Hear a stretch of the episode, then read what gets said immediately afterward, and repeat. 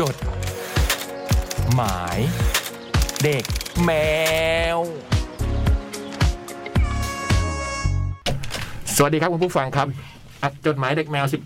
18ตุลาคมครับโอ้โห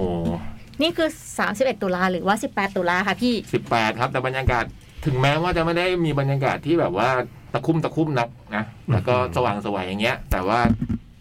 ผมก็ยอมรับว่าใจคอไม่ค่อยดีนะวันนี้ตั้งแต่ออกจากบ้านแหละแล้วก็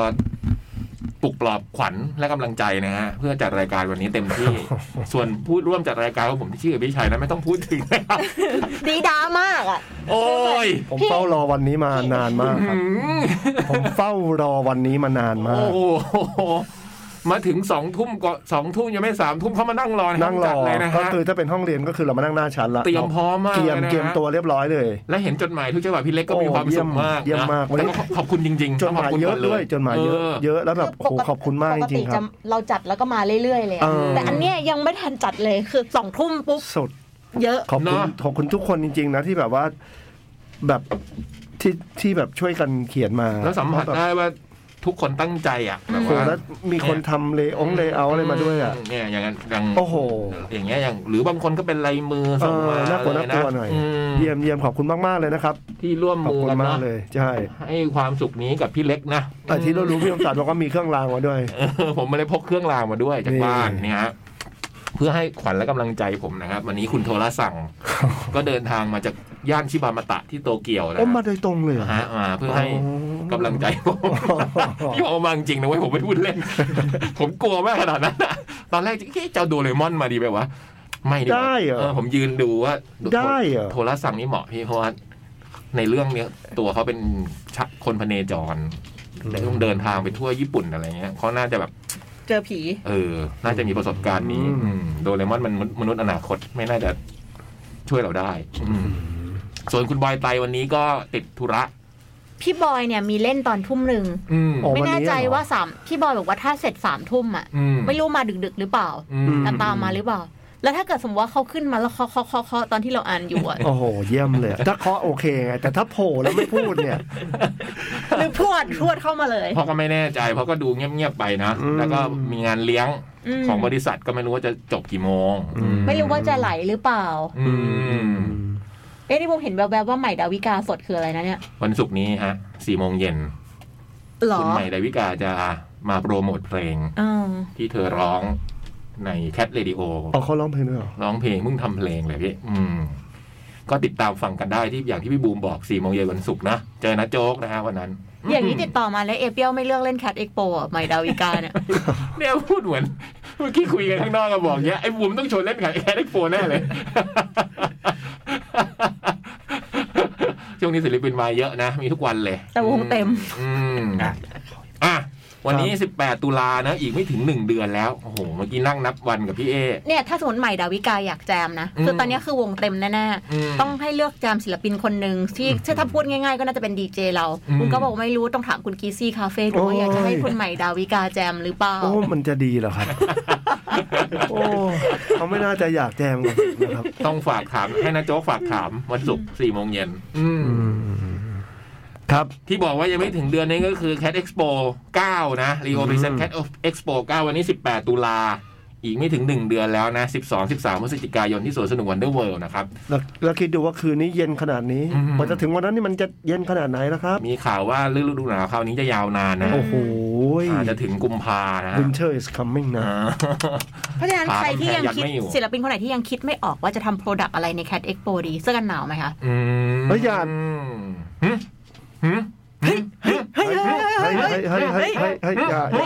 ไม่มีคาร์ดิแกนอะไรเสื้อกั๊กเสื้อแขนยาวอะไรเงี้ยเท่ๆไม่รู้ครับไม่ได้พูดอะไรครับเฮ้ยเสื้อคลุมอะไรเงี้ยไม่ได้พูดอะไรครับจากกระแสข่าวเนี่ยเขาบอกว่าจะหนาวสุดถึง15องศาแล้วนะพี่เนี่ยโอ้โห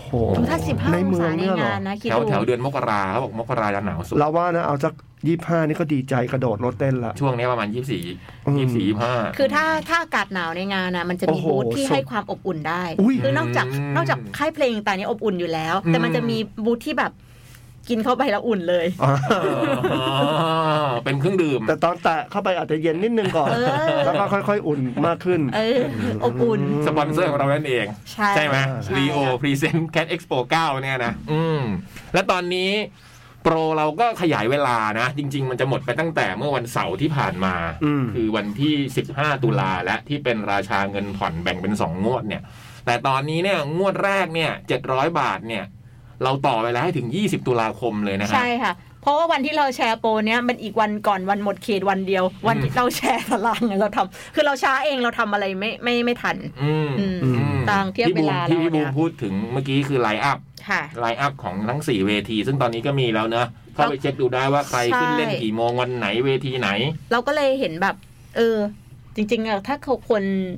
ตัดสินใจอะเราก็ขยายเวลาเขาดีกว่าเพราะว่าเขาก็ยังไม่เห็นว่าใครเล่นกี่โมง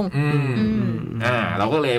ขยายเวลางวดแรกสำหรับโปรราชาเงินผ่อนไปถึงวันที่20ตุลานะโอ้โหใจดีอ่ะวันนี้18แต่มันก็มีวันไม่กี่วันนึงนะ2วันก็คือวันพฤหัสก็ยังได้อยู่นะถึงวันพฤหัสนะฮะสำหรับงวดแรก700บาทส่วนงวด2อีก700บาทก็ไปชำระก่อนเข้างานหรือตั้งแต่วันที่10ถึง13หรือหน้างานเลยก็คือโอนได้เหมือนกันค่ะ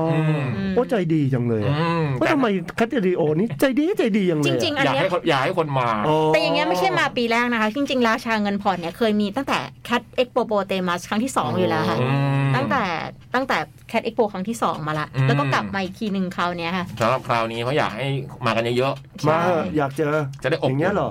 มาอยากเจอหนาวๆอย่างเงี้ยหรอหนาวมาเหอะแต่ถ้าใครป๋านะมีงบประมาณเยอะอยากจ่ายรวดเดียวเลย 1,400 บาทก็สามารถจ่ายได้นะครับก็มีคนซื้ออยู่นะ 1,400 เนี่ยจนถึงวันที่20ตุลาคมนี้หลังจาก20นี้ 1,600 อ่ะนะอุ้ยเหรอใช่ค่ะหลังจาก20นี้ก็จะขายราคาเต็ม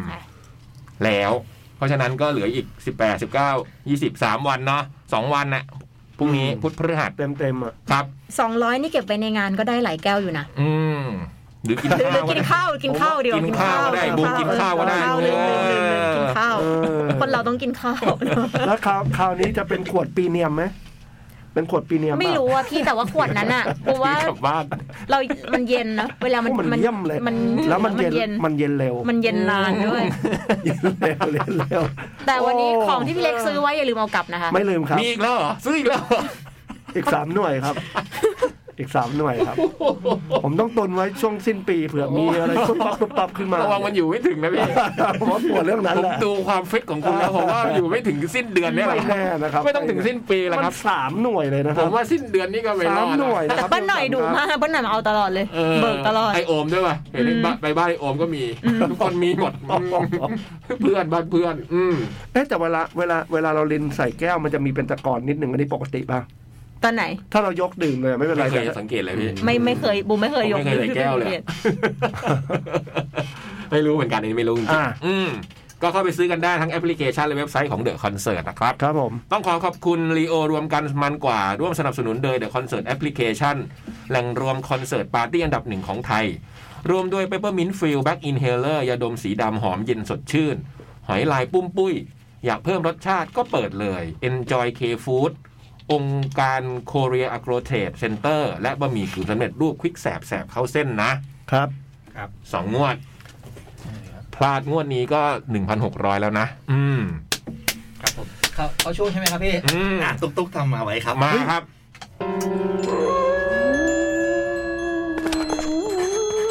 จดหมายเด็กแมวขยันกันจริงตุ๊กคิดว่าน่ากลัวแล้วเหรอแค่เนี้ยทำไมพี่อมสันต้องถอดหัวออกผมไม่กล้าใส่หัวตุ๊กเดี๋ยวพี่ถ้าเป็นจิงเกิลนะพี่จะกล้าใส่หิวเลือดท้ายเนี้ยเข้าไป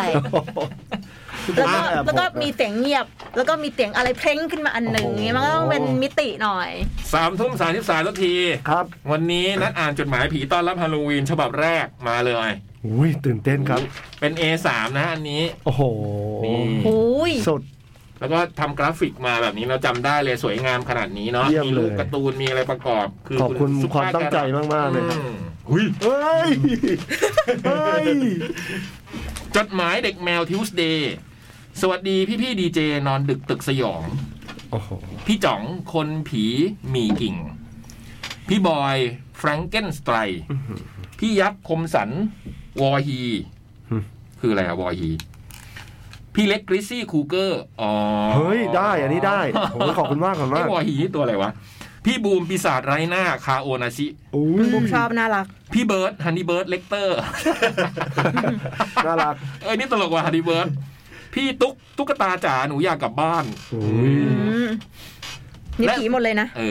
และสวัสดีเพื่อนๆชาวแคทจักรวาลอีเทอร์ทั้งที่ฟังอยู่คนเดียวและไม่ได้อยู่เพียงลำพังอาจจะมีใครในอดีตมนุษย์มานั่งฟังนอนฟังลอยอยู่บนอากาศเกาะอยู่กับก้านพัดลมส่งสายตามาทางช่องแอร์หรือนอนอยู่ใต้เตียงทุกคนเรื่องเกิดขึ้นตอนผมเรียนอยู่ที่มหาวิทยาลัยศิลปะแห่งหนึ่งแถวท่าช้างโอ้ดูชื่อก็รู้น่ากลัวน่ากลัวนะฮะอันเนี้ยมหาวิทยาลัยนี้ผมมีโอกาสได้ไปผ่านทางนั้นอยู่บ้างนะ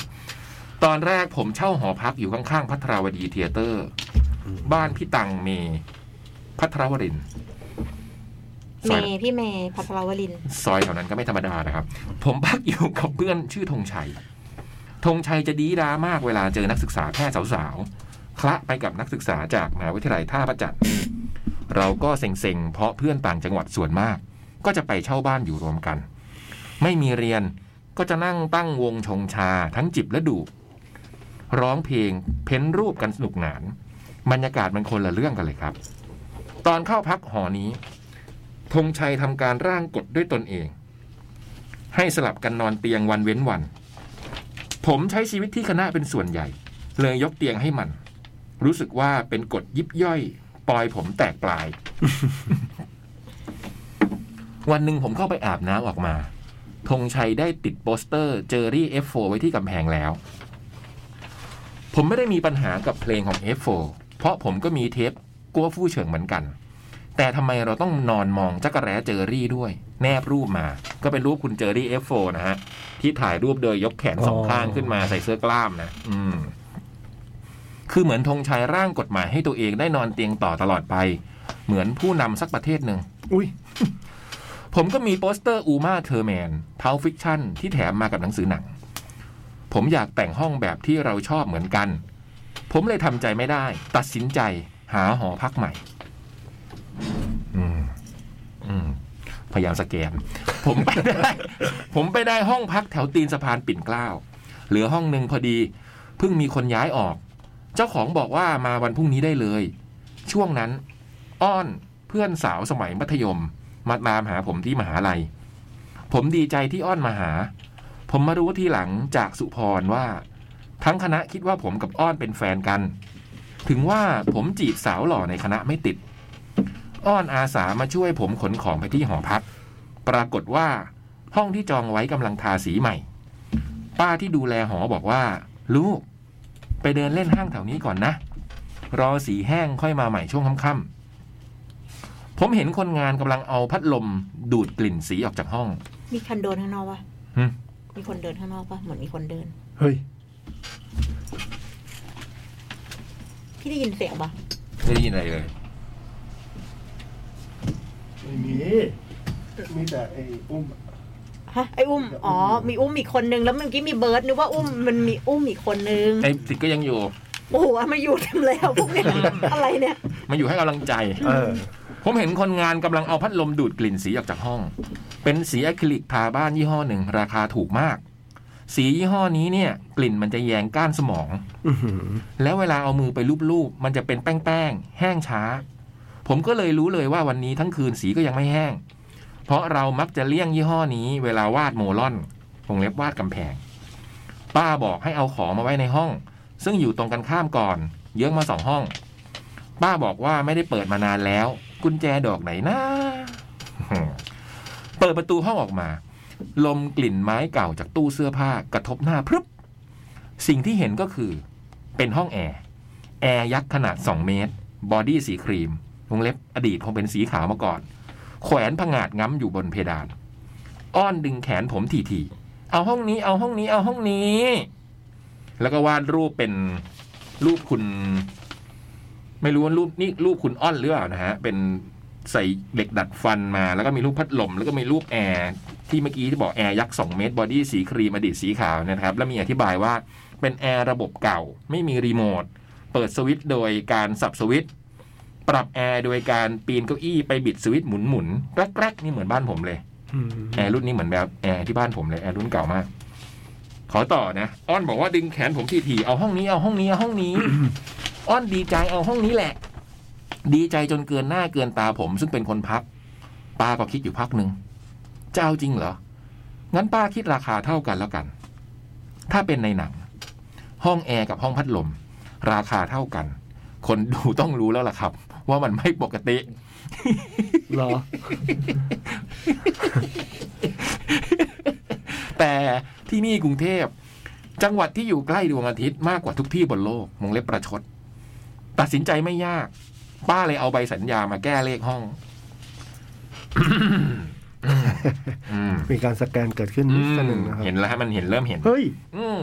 ในห้องมีเตียงวางอยู่ขอบชิดกำแพงประตูหันปลายเตียงตรงกับประตูพอดี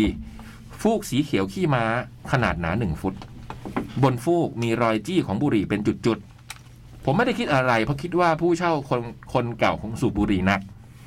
มีโต๊ะเครื่องแป้งเหล็กดัดสีน้ำเงินลอกๆ1ชิ้นและตู้เสื้อผ้าไม้อัดลายหินอ่อนเปิดออกมากลิ่นเก่าอย่างกับไม่เคยมีใครเปิดมาหลายสิบปี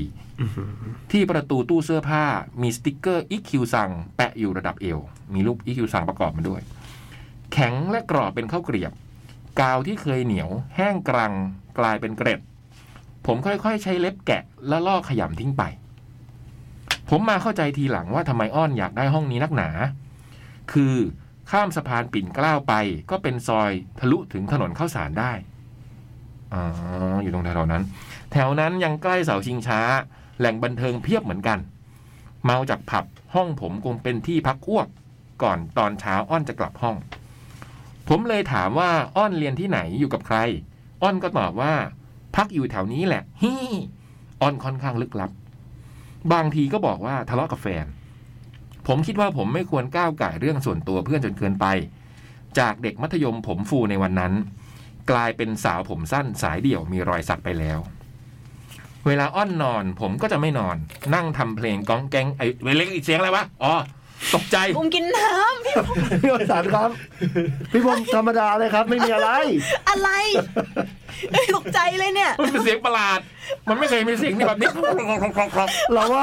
ว่าพี่บุ๋มมันตกใจกับพี่อมสันนี่ตกใจเลยอ่ะมันแค่กินน้ำอ่ะกูแค่กินน้ำอะไรวะมันเป็นเสียงที่ไม่เคยได้ยินไงมันไงขอโทษครับคุณผู้ฟังขออ่านย้อนไปนิดหนึ่งเวลาอ้อนนอนผมก็จะไม่นอนนั่งทำเพลงก้องแกงก้องแกงของผมไปผมมองอ้อนที่หลับไปในท่าขดแบบกุ้งผมเคยอ่านเจอว่าคนที่นอนขดแบบกุ้งจะเป็นคนระวังตัวเป็นท่าที่ปลอดภัยผมพยายามสังเกตว่ามีรอยฟกช้ำอะไรอยู่ที่ตัวหรือเปล่าแขนช้ำไหมห่อเลือดไหมคือลึกๆแล้วผมก็เป็นห่วงเพื่อนคงหมายถึงว่าดูว่าเพื่อนจะโดนทำร้ายร่างกายหรือเปล่าอะไรประมาณนี้นะทันใดนั้นอ้อนก็สะดุ้งตื่นอ้อนบอกว่าเมื่อกี้มีคนนอนกั้นอยู่ตรงนี้เงาดำๆกำลังมองเธออยู่มีรูปประกอบด้วยนะครับคืนหนึ่งตัดภาพไปแล้วนะครับคืนหนึ่ง ผมต้องออกมาเขียนโมล่อนวงเล็บวาดกำแพงที่มหาลัยอ้อนก็มานอนตบยุงข้างสนามบาสมาให้ลำบากทำไมอยู่ห้องก็ได้ผมบอกอ้อนตอบว่าไม่เป็นไรอยากมาด้วยเช้ามาอ้อนก็กลับไปผมก็กลับห้องอาบน้ำซักผ้าทำธุระเสร็จด้วยความอ่อนล้าจึงเอนตัวลงไปนอนที่เตียงสลึมสลือลืมไปว่ายังไม่ได้ปิดไฟจังหวะที่หลับตาอยู่นั้นผมก็ลุกไปกดสวิตช์ปิดไฟที่ข้างลูกบิดประตูที่อยู่ปลายเท้าเอ๊ะทำไมขยับตัวไม่ได้พอลืมตาขึ้นมา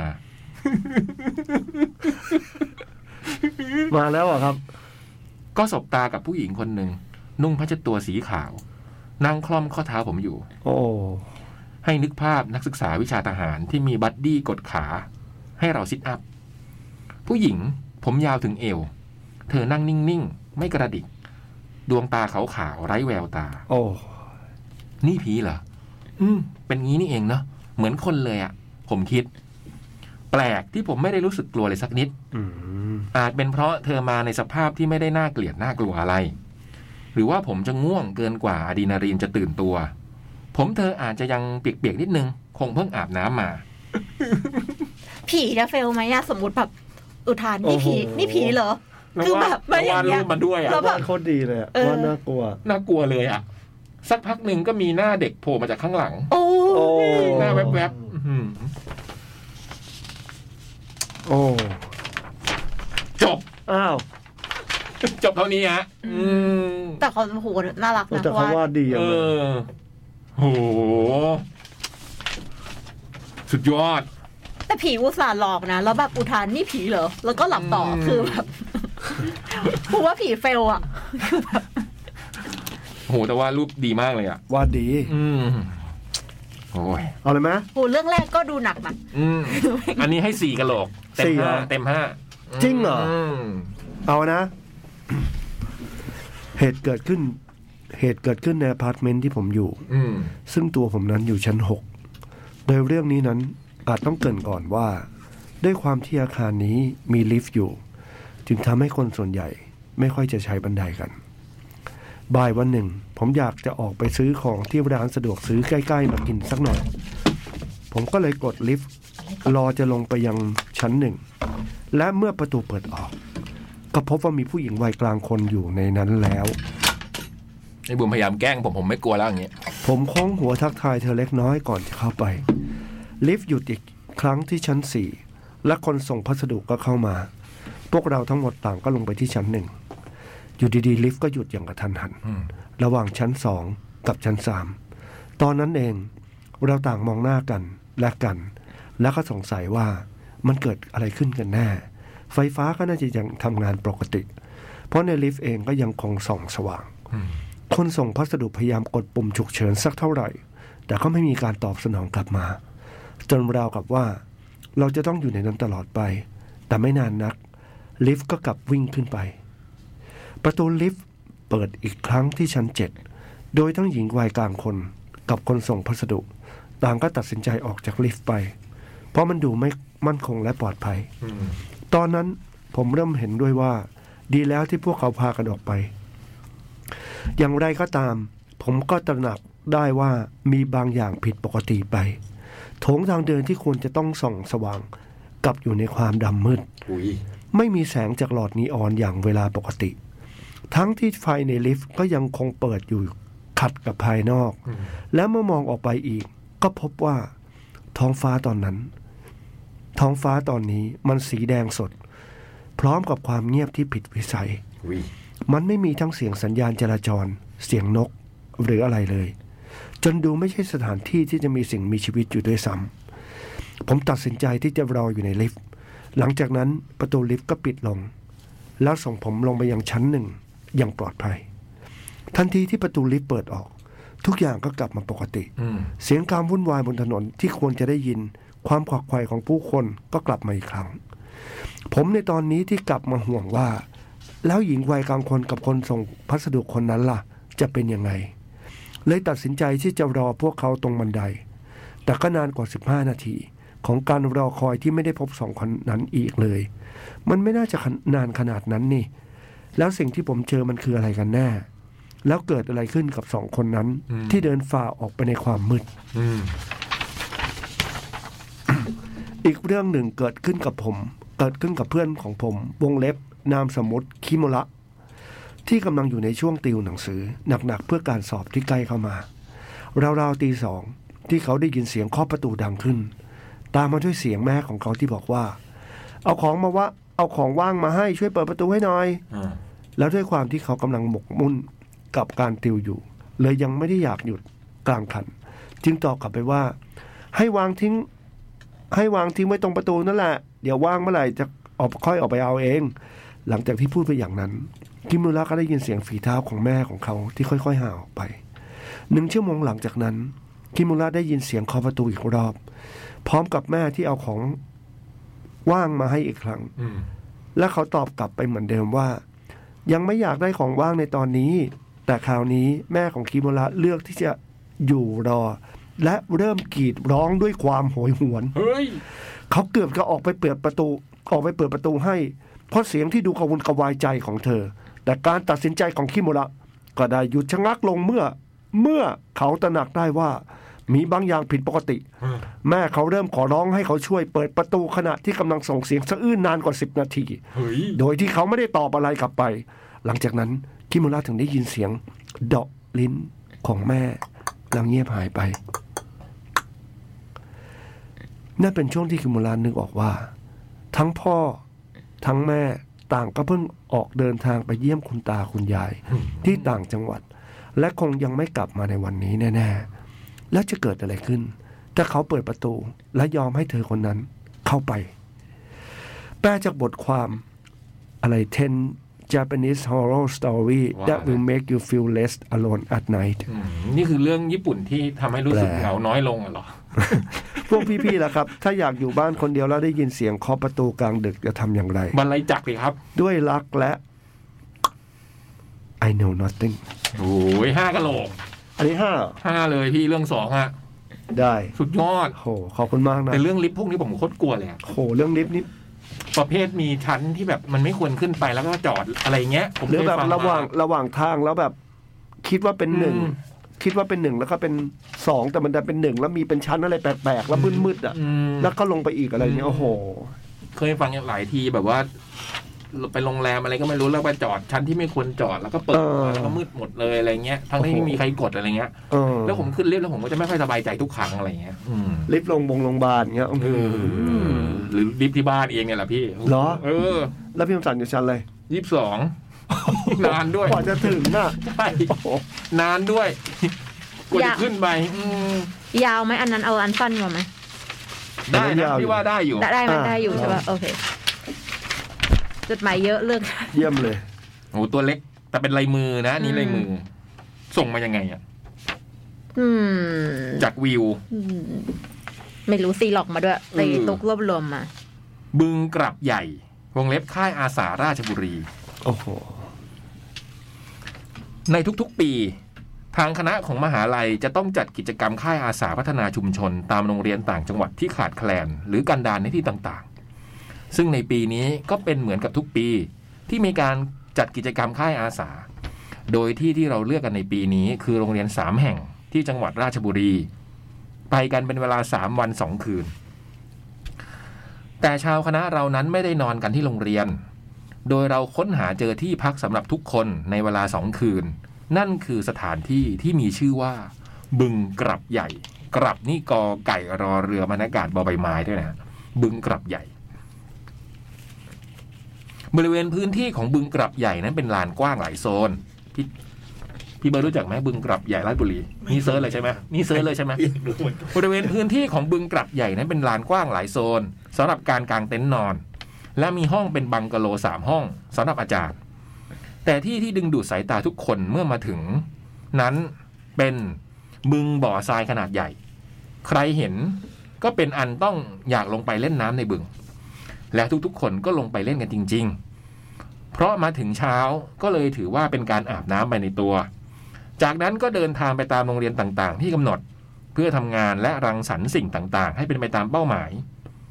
พอถึงเวลาโพลเพลทุกคนก็ต้องกลับมายังที่พักบึงกลับใหญ่เช่นเดิมหลังจากที่ไปสู้กับแดดมากันพอสมควรเมื่อถึงเวลากลางคืนก็เป็นเวลาที่ทุกคนรอคอยนั่นก็คือไฮไลท์สำคัญของค่ายอาสาคือการนั่งดื่มสังสรรค์กันอย่างเต็มที่เหมือนกับว่าพรุ่งนี้จะไม่ลุกไปทำงานกันแล้วจนมีพี่คนหนึ่งปวดฉี่และลุกไปฉี่ที่ขอบบึงแล้วก็มานั่งดื่มกันตามปกติพี่คนนี้เขียนว่าวีด้วยนะอาจจะเป็นชื่อพี่อีกคนอันนี้อีกคนนี้เขียนว่าต้นพี่อีกคนก็ลุกไปฉี่ที่เดิมกับคนที่แล้วพอพี่ต้นฉี่เสร็จก็เดินกลับมานั่งในวงเช่นเดิมแต่พี่ต้นเดินกลับมาด้วยความหน้าเสียและพอพี่ต้นนั่งลงกับพื้นพี่วีที่ลุกไปฉี่คนแรกโอ้โหก็ลงไปชักอย่างไม่มีสาเหตุพี่ต้นก็เลยบอกว่าเมื่อกี้ตอนไปฉี่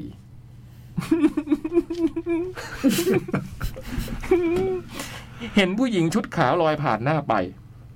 พอเล่าเข้าปากองค์บากก็เข้าสิง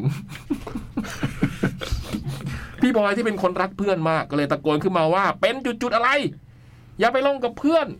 มีอะไรมาลงกับกูคนเดียวพอเก๋าพี่เขียวก็เลยตะโกนบอกว่าผีจุดๆๆอะไรเดี๋ยวเล่นให้ด้วยอยากเจอมานานแล้ว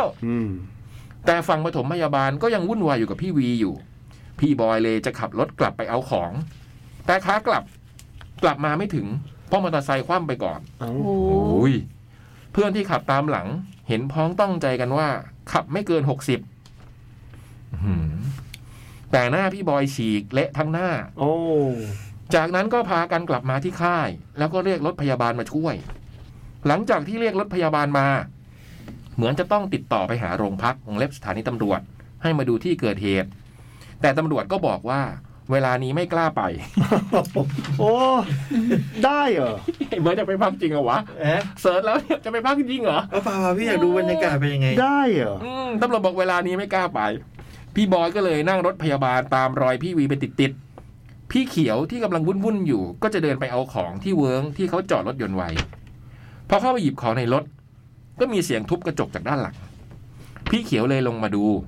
ก็เห็นผู้หญิงคนเดิมลอยผ่านหน้าไปอีกก็เลยวิ่งรองเท้ากระจายอยู่ดีๆพี่เฟิร์นก็ร้องไห้พี่เขียวก็เลยหาพระมาให้ใส่แต่พอใส่พี่เฟิร์นก็ตัวร้อนและร้องหนักกว่าเดิมพี่เขียวก็เลยพาพี่เฟิร์นไปนอนพักในห้องบังกะโลแล้วก็มีคนทุบหลังคาบังกะโลโอ้ยจนอาจารย์เมธาต้องควักมีดหมอออกมาแล้วด่าไล่ผีไปโอ้โหอาจารย์พกมีดหมอไปด้วยเหรอฮะเช้าวันต่อมาก็ตื่นกันไปตามจุดที่โรงเรียนต่างๆเช่นเคยพอตกเย็นกลับมาที่บึงกลับใหญ่มีสายสิญจน์พันไว้เต็มไปหมดแล้วคณะพระสงฆ์ก็เดินทางมาแล้วมาสวดกันชุดใหญ่ไป1ชุดแต่ก็เอาไม่อยู่ฮะพระก็ต้องรีบกลับไปเช่นกันโอ้ยเฮ้ยหูเบอร์ถึงกับเสิร์ชที่อ่ะเจอป่ะไม่มีครับนี่ครับมันติดไปทางการครับผมแต่ก่อนกลับจากค่ายเราก็ทำการขอขมากันเป็นพิธีหลังจากที่จบค่ายปกติพวกเราชอบไปนั่งดื่มกันที่บ้านพี่เขียวเป็นประจำอาทิตย์แรกที่กลับมาแล้วไปนั่งดื่มกันพ่อพี่เขียวที่อยู่ชั้นบนของบ้านก็โทรมาถามว่าทำไมไม่เปิดประตูให้คนที่ยืนรอหน้าบ้านโอ้พี่เขียวก็มองหน้าพี่เฟิร์นแล้วบอกว่าเดี๋ยวพรุ่งนี้กลับไปบึงกลับใหญ่กับกูอีกรอบยังจะกลับไปอีกเหรอฮะพอไปถึงแค่กำลังเลี้ยวเข้าประตูทางเข้าบึงก็มีผู้หญิงแก่ๆเหมือนแม่บ้านมายืนรอต้อนรับเหมือนรู้ว่ามีคนกำลังมาถึงพี่เขียวกับพี่เฟิร์นก็เลยลดกระจกลงแล้วบอกว่าจะขอขับรถลงไปขอขมาพระพุทธรูปข้างในบึงหน่อยหลังจากขอขมาเสร็จพี่เฟิร์นก็เดินลงไปหาป้าแม่บ้านว่าจะขอลาแต่ก็หาไม่เจอสักทีพี่เขียวก็เลยบอกว่าตอนที่เขามายืนต้อนรับเราเขาไม่มีเงาโอ้ปลอตำรวจบอกว่าที่นี่เป็นบ่อทรายที่เขาเคยยิงกันหลายครั้งเพราะหวังจะกอบโกยผลประโยชน์คือน่ากลัวเนี่ยใช่ครับอันนี้5เลยไปดูแล้วไม่น่ากลัวก็ถ่ายได้อยู่มันเป็นแบบ5กะโหลกหินทรายๆฝุ่นๆอะไรเงี้ยครับผมมันเหมือนขุดใหม่อะไรเงี้ยครับคุณวิวนี่ไม่แน่ใจว่ามาใหม่หรือเปล่านะไม่เหมือนแต่มีเขียนเป็นลายมือหลายอันนะนี่ก็ตุงก็ปริ้นมาเป็นลายมือเหมือนกันนะไม่แน่ใจว่าทำไมถึงปริ้นหรือไม่เอาลายมือจริงมาหรือตุ๊กมันตีหลอกเก็บไว้แล้วกลัวทำค่ะจบจบชั่วโมงนี้ก่อนนะก็จดหมายผี3ฉบับผ่านไปนะคะเดี๋ยวเราจะเปิดเพลงพระแก้นะคะแล้วมีเพลงจากพระโตนโซฟาและพระอั๋นวงมูลซึ่งตอนนี้บวชอยู่ทั้งสองท่านก็ยังเป็นพระสงฆ์อยู่ใช่จริงๆจะมีจากพระกล้วยจรินตนาไกลด้วยแต่เพิ่งศึกได้ 2-3 วันที่ผ่านมาก็เลยเอา2คนนี้ก่อนไอ้2ท่านนี้ก่อนโอเคแล้วเราไปพักแป๊บหนึ่งครับผม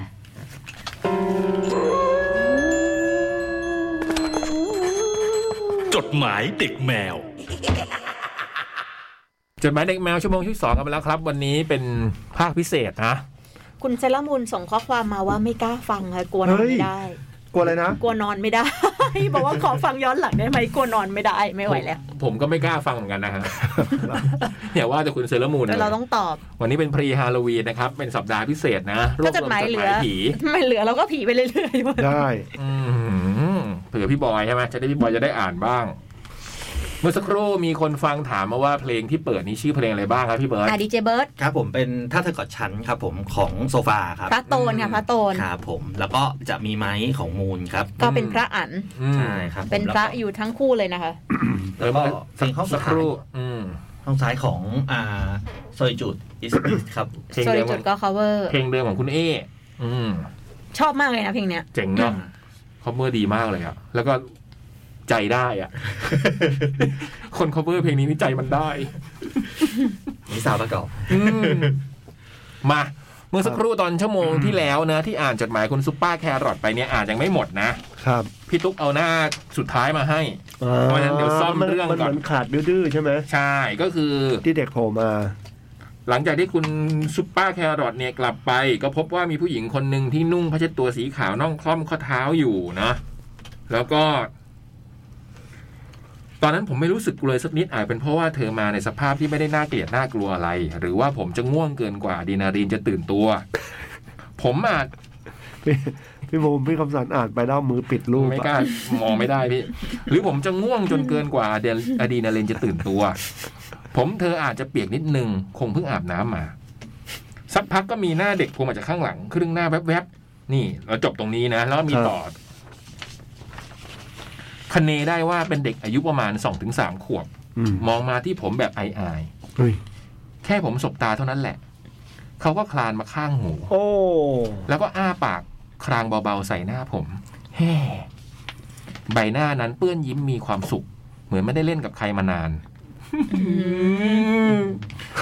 คงเห็นว่าผมเป็นมิตรหรือยังไงก็ไม่รู้จ้องนานเชียวเขากระโดดมาทับที่หน้าอกปักวงเล็บแต่น้ำหนักเบาเป็นนุ่นแล้วก็กระโดดลงเตียงไปวนกลับไปที่หลังคุณผีแม่แล้วก็ตกไอ้เบิร์ดจะทำอะไรไม่ใส่หูละไม่สบายใจไอ้เบิร์ดจังหวะเขาได้โบ๊ะบะมากเลยกระโดดลงเตียงไปวนไปที่หลังคุณผีแม่แล้วก็กลับมาแห่ใหม่ทำแบบนี้ทั้งคืนโอ้โหหางตาผมสังเกตเห็นได้ว่าความสุขของเด็กตนนั้นตนด้วยนะใช้ถูกด้วยสรรพนามลักษณะนามถูกด้วยหางตาผมสังเกตเห็นได้ว่าความสูงของเด็กตนนั้นระยะสายตาอยู่ตรงสติ๊กเกอร์ EQ สั่งพอดีคือสติ๊กเกอร์ที่เขาเล่าไว้ก็คือสติ๊กเกอร์ที่แปะอยู่ตรงที่ตู้เมื่อกี้นะผมนึกถึงทางเข้าสตูดิโอจิบลิทุกอย่างจะถูกวางไว้ในระยะสายตาเด็กโอ้โหสุดยอดผมก็อ๋อสติ๊กเกอร์นั้นใช่ของเองไหมผมคิดในใจว่าพี่ขอโทษนะเดี๋ยวพี่จะเอาโปสเตอร์วงกอริลลามาติดให้แทนแล้วกันกอริลลาสเป็นตัวการ์ตูนเหมือนกันน่าจะไม่โกรธผมง่วงไม่ไหวปล่อยให้กุมารกับแม่เล่นกันอยู่อย่างนั้นจนหลับไปโอ้โหใจได้จริงๆใจนายสุดยอดมากผมตื่นขึ้นมาอีกทีก็เย็นแล้วไฟยังเปิดอยู่นึกถึงเหตุการณ์เมื่อเช้าแล้วก็คิดว่าเราคงเหนื่อยแล้วก็ฝันไปแล้วผมเคยได้ยินมาว่าเจอผีให้แก้ผ้าแล้วผีจะไม่มาหลอกช่วงนั้นผมก็เลยแก้ผ้านอนโชว์ความเซ็กซี่ซิกแพคได้ยินจากพี่จ่องหรือว่าพี่จ่องก็พูดจ่องเคยพูดจากวันนั้นสองผีแม่ลูกก็ไม่มาปรากฏตัวให้เห็นอีกเลยไม่กี่วันก็สิ้นเดือนผมเอาเงินไปจ่ายค่าเช่ามีผู้หญิงคนหนึ่งยืนคุยกับเจ๊เจ้าของอยู่ได้ยินประโยคสุดท้ายแววๆว่าไม่มีจริงๆเหรอคะป้าก็ตอบว่าป้าอยู่มาตั้งนานไม่เห็นมีใครเคยเจอนะไม่มีหรอกวงเล็บเสียงสูงออกเต็ปสุดขวาแล้วเธอก็เดินเลี่ยงออกไปให้ผมจ่ายเงินต่อผมได้ยินเสียงฝีเท้าและเสียงเปิดประตูห้องแล้วก็ปิดกรักอ๋อเธออยู่ชั้นหนึ่งชั้นเดียวกับเราป้าสบตาผมตาเซ็งๆเหมือนรู้ว่าผมกำลังจะถามอะไรแต่ผมไม่ถามครับไม่ถามผู้หญิงคนที่เดินไปด้วยผมยังต้องอยู่ที่นี่อีกนานอย่างน้อยก็จนเรียนจบ ผมจ่ายเงินรับบิลแล้วเดินไปกินข้าวด้วยความรู้สึกโล่งใจซุปเปอร์สแครี่นี่จบน่ารักอะจดหมายอะน่ากลัวมากเพราะมีรูปประกอบด้วยว่ารูปประกอบอะเขาวาดยังน่ารักเลยใช่แต่พี่คมสันปิดรูปตลอดเวลาเลยมันน่ากลัวบูมพี่กลัวชอบพี่กลัวเอ้ยไปเลยพี่ไปเลยเอานะไปเรื่องต่อไปเลยเหนื่อยไปพี่คมสันมันเนี่ยกลัวมากไม่มีความสุขมันแบบไม่ชอบอยู่ในสถานการณ์ที่มันกลัวเป็นคนแบบเนี้ยเบียงไม่ใส่หูฟังอ่ะไม่กล้าพี่สวัสดีครับพี่ๆจดหมายรายการวิทยุจริงๆเพราะผมเหมือนฟังรายการวิทยุผมก็ชอบฟังรายการผีไงสวัสดีครับฟังพี่เราตรงๆดีกว่าโอเคสวัสดีครับพี่ๆจดหมายเด็กแมวหลังจากที่หายไปนานแล้ว ก็ถึงเวลาที่รายการนี้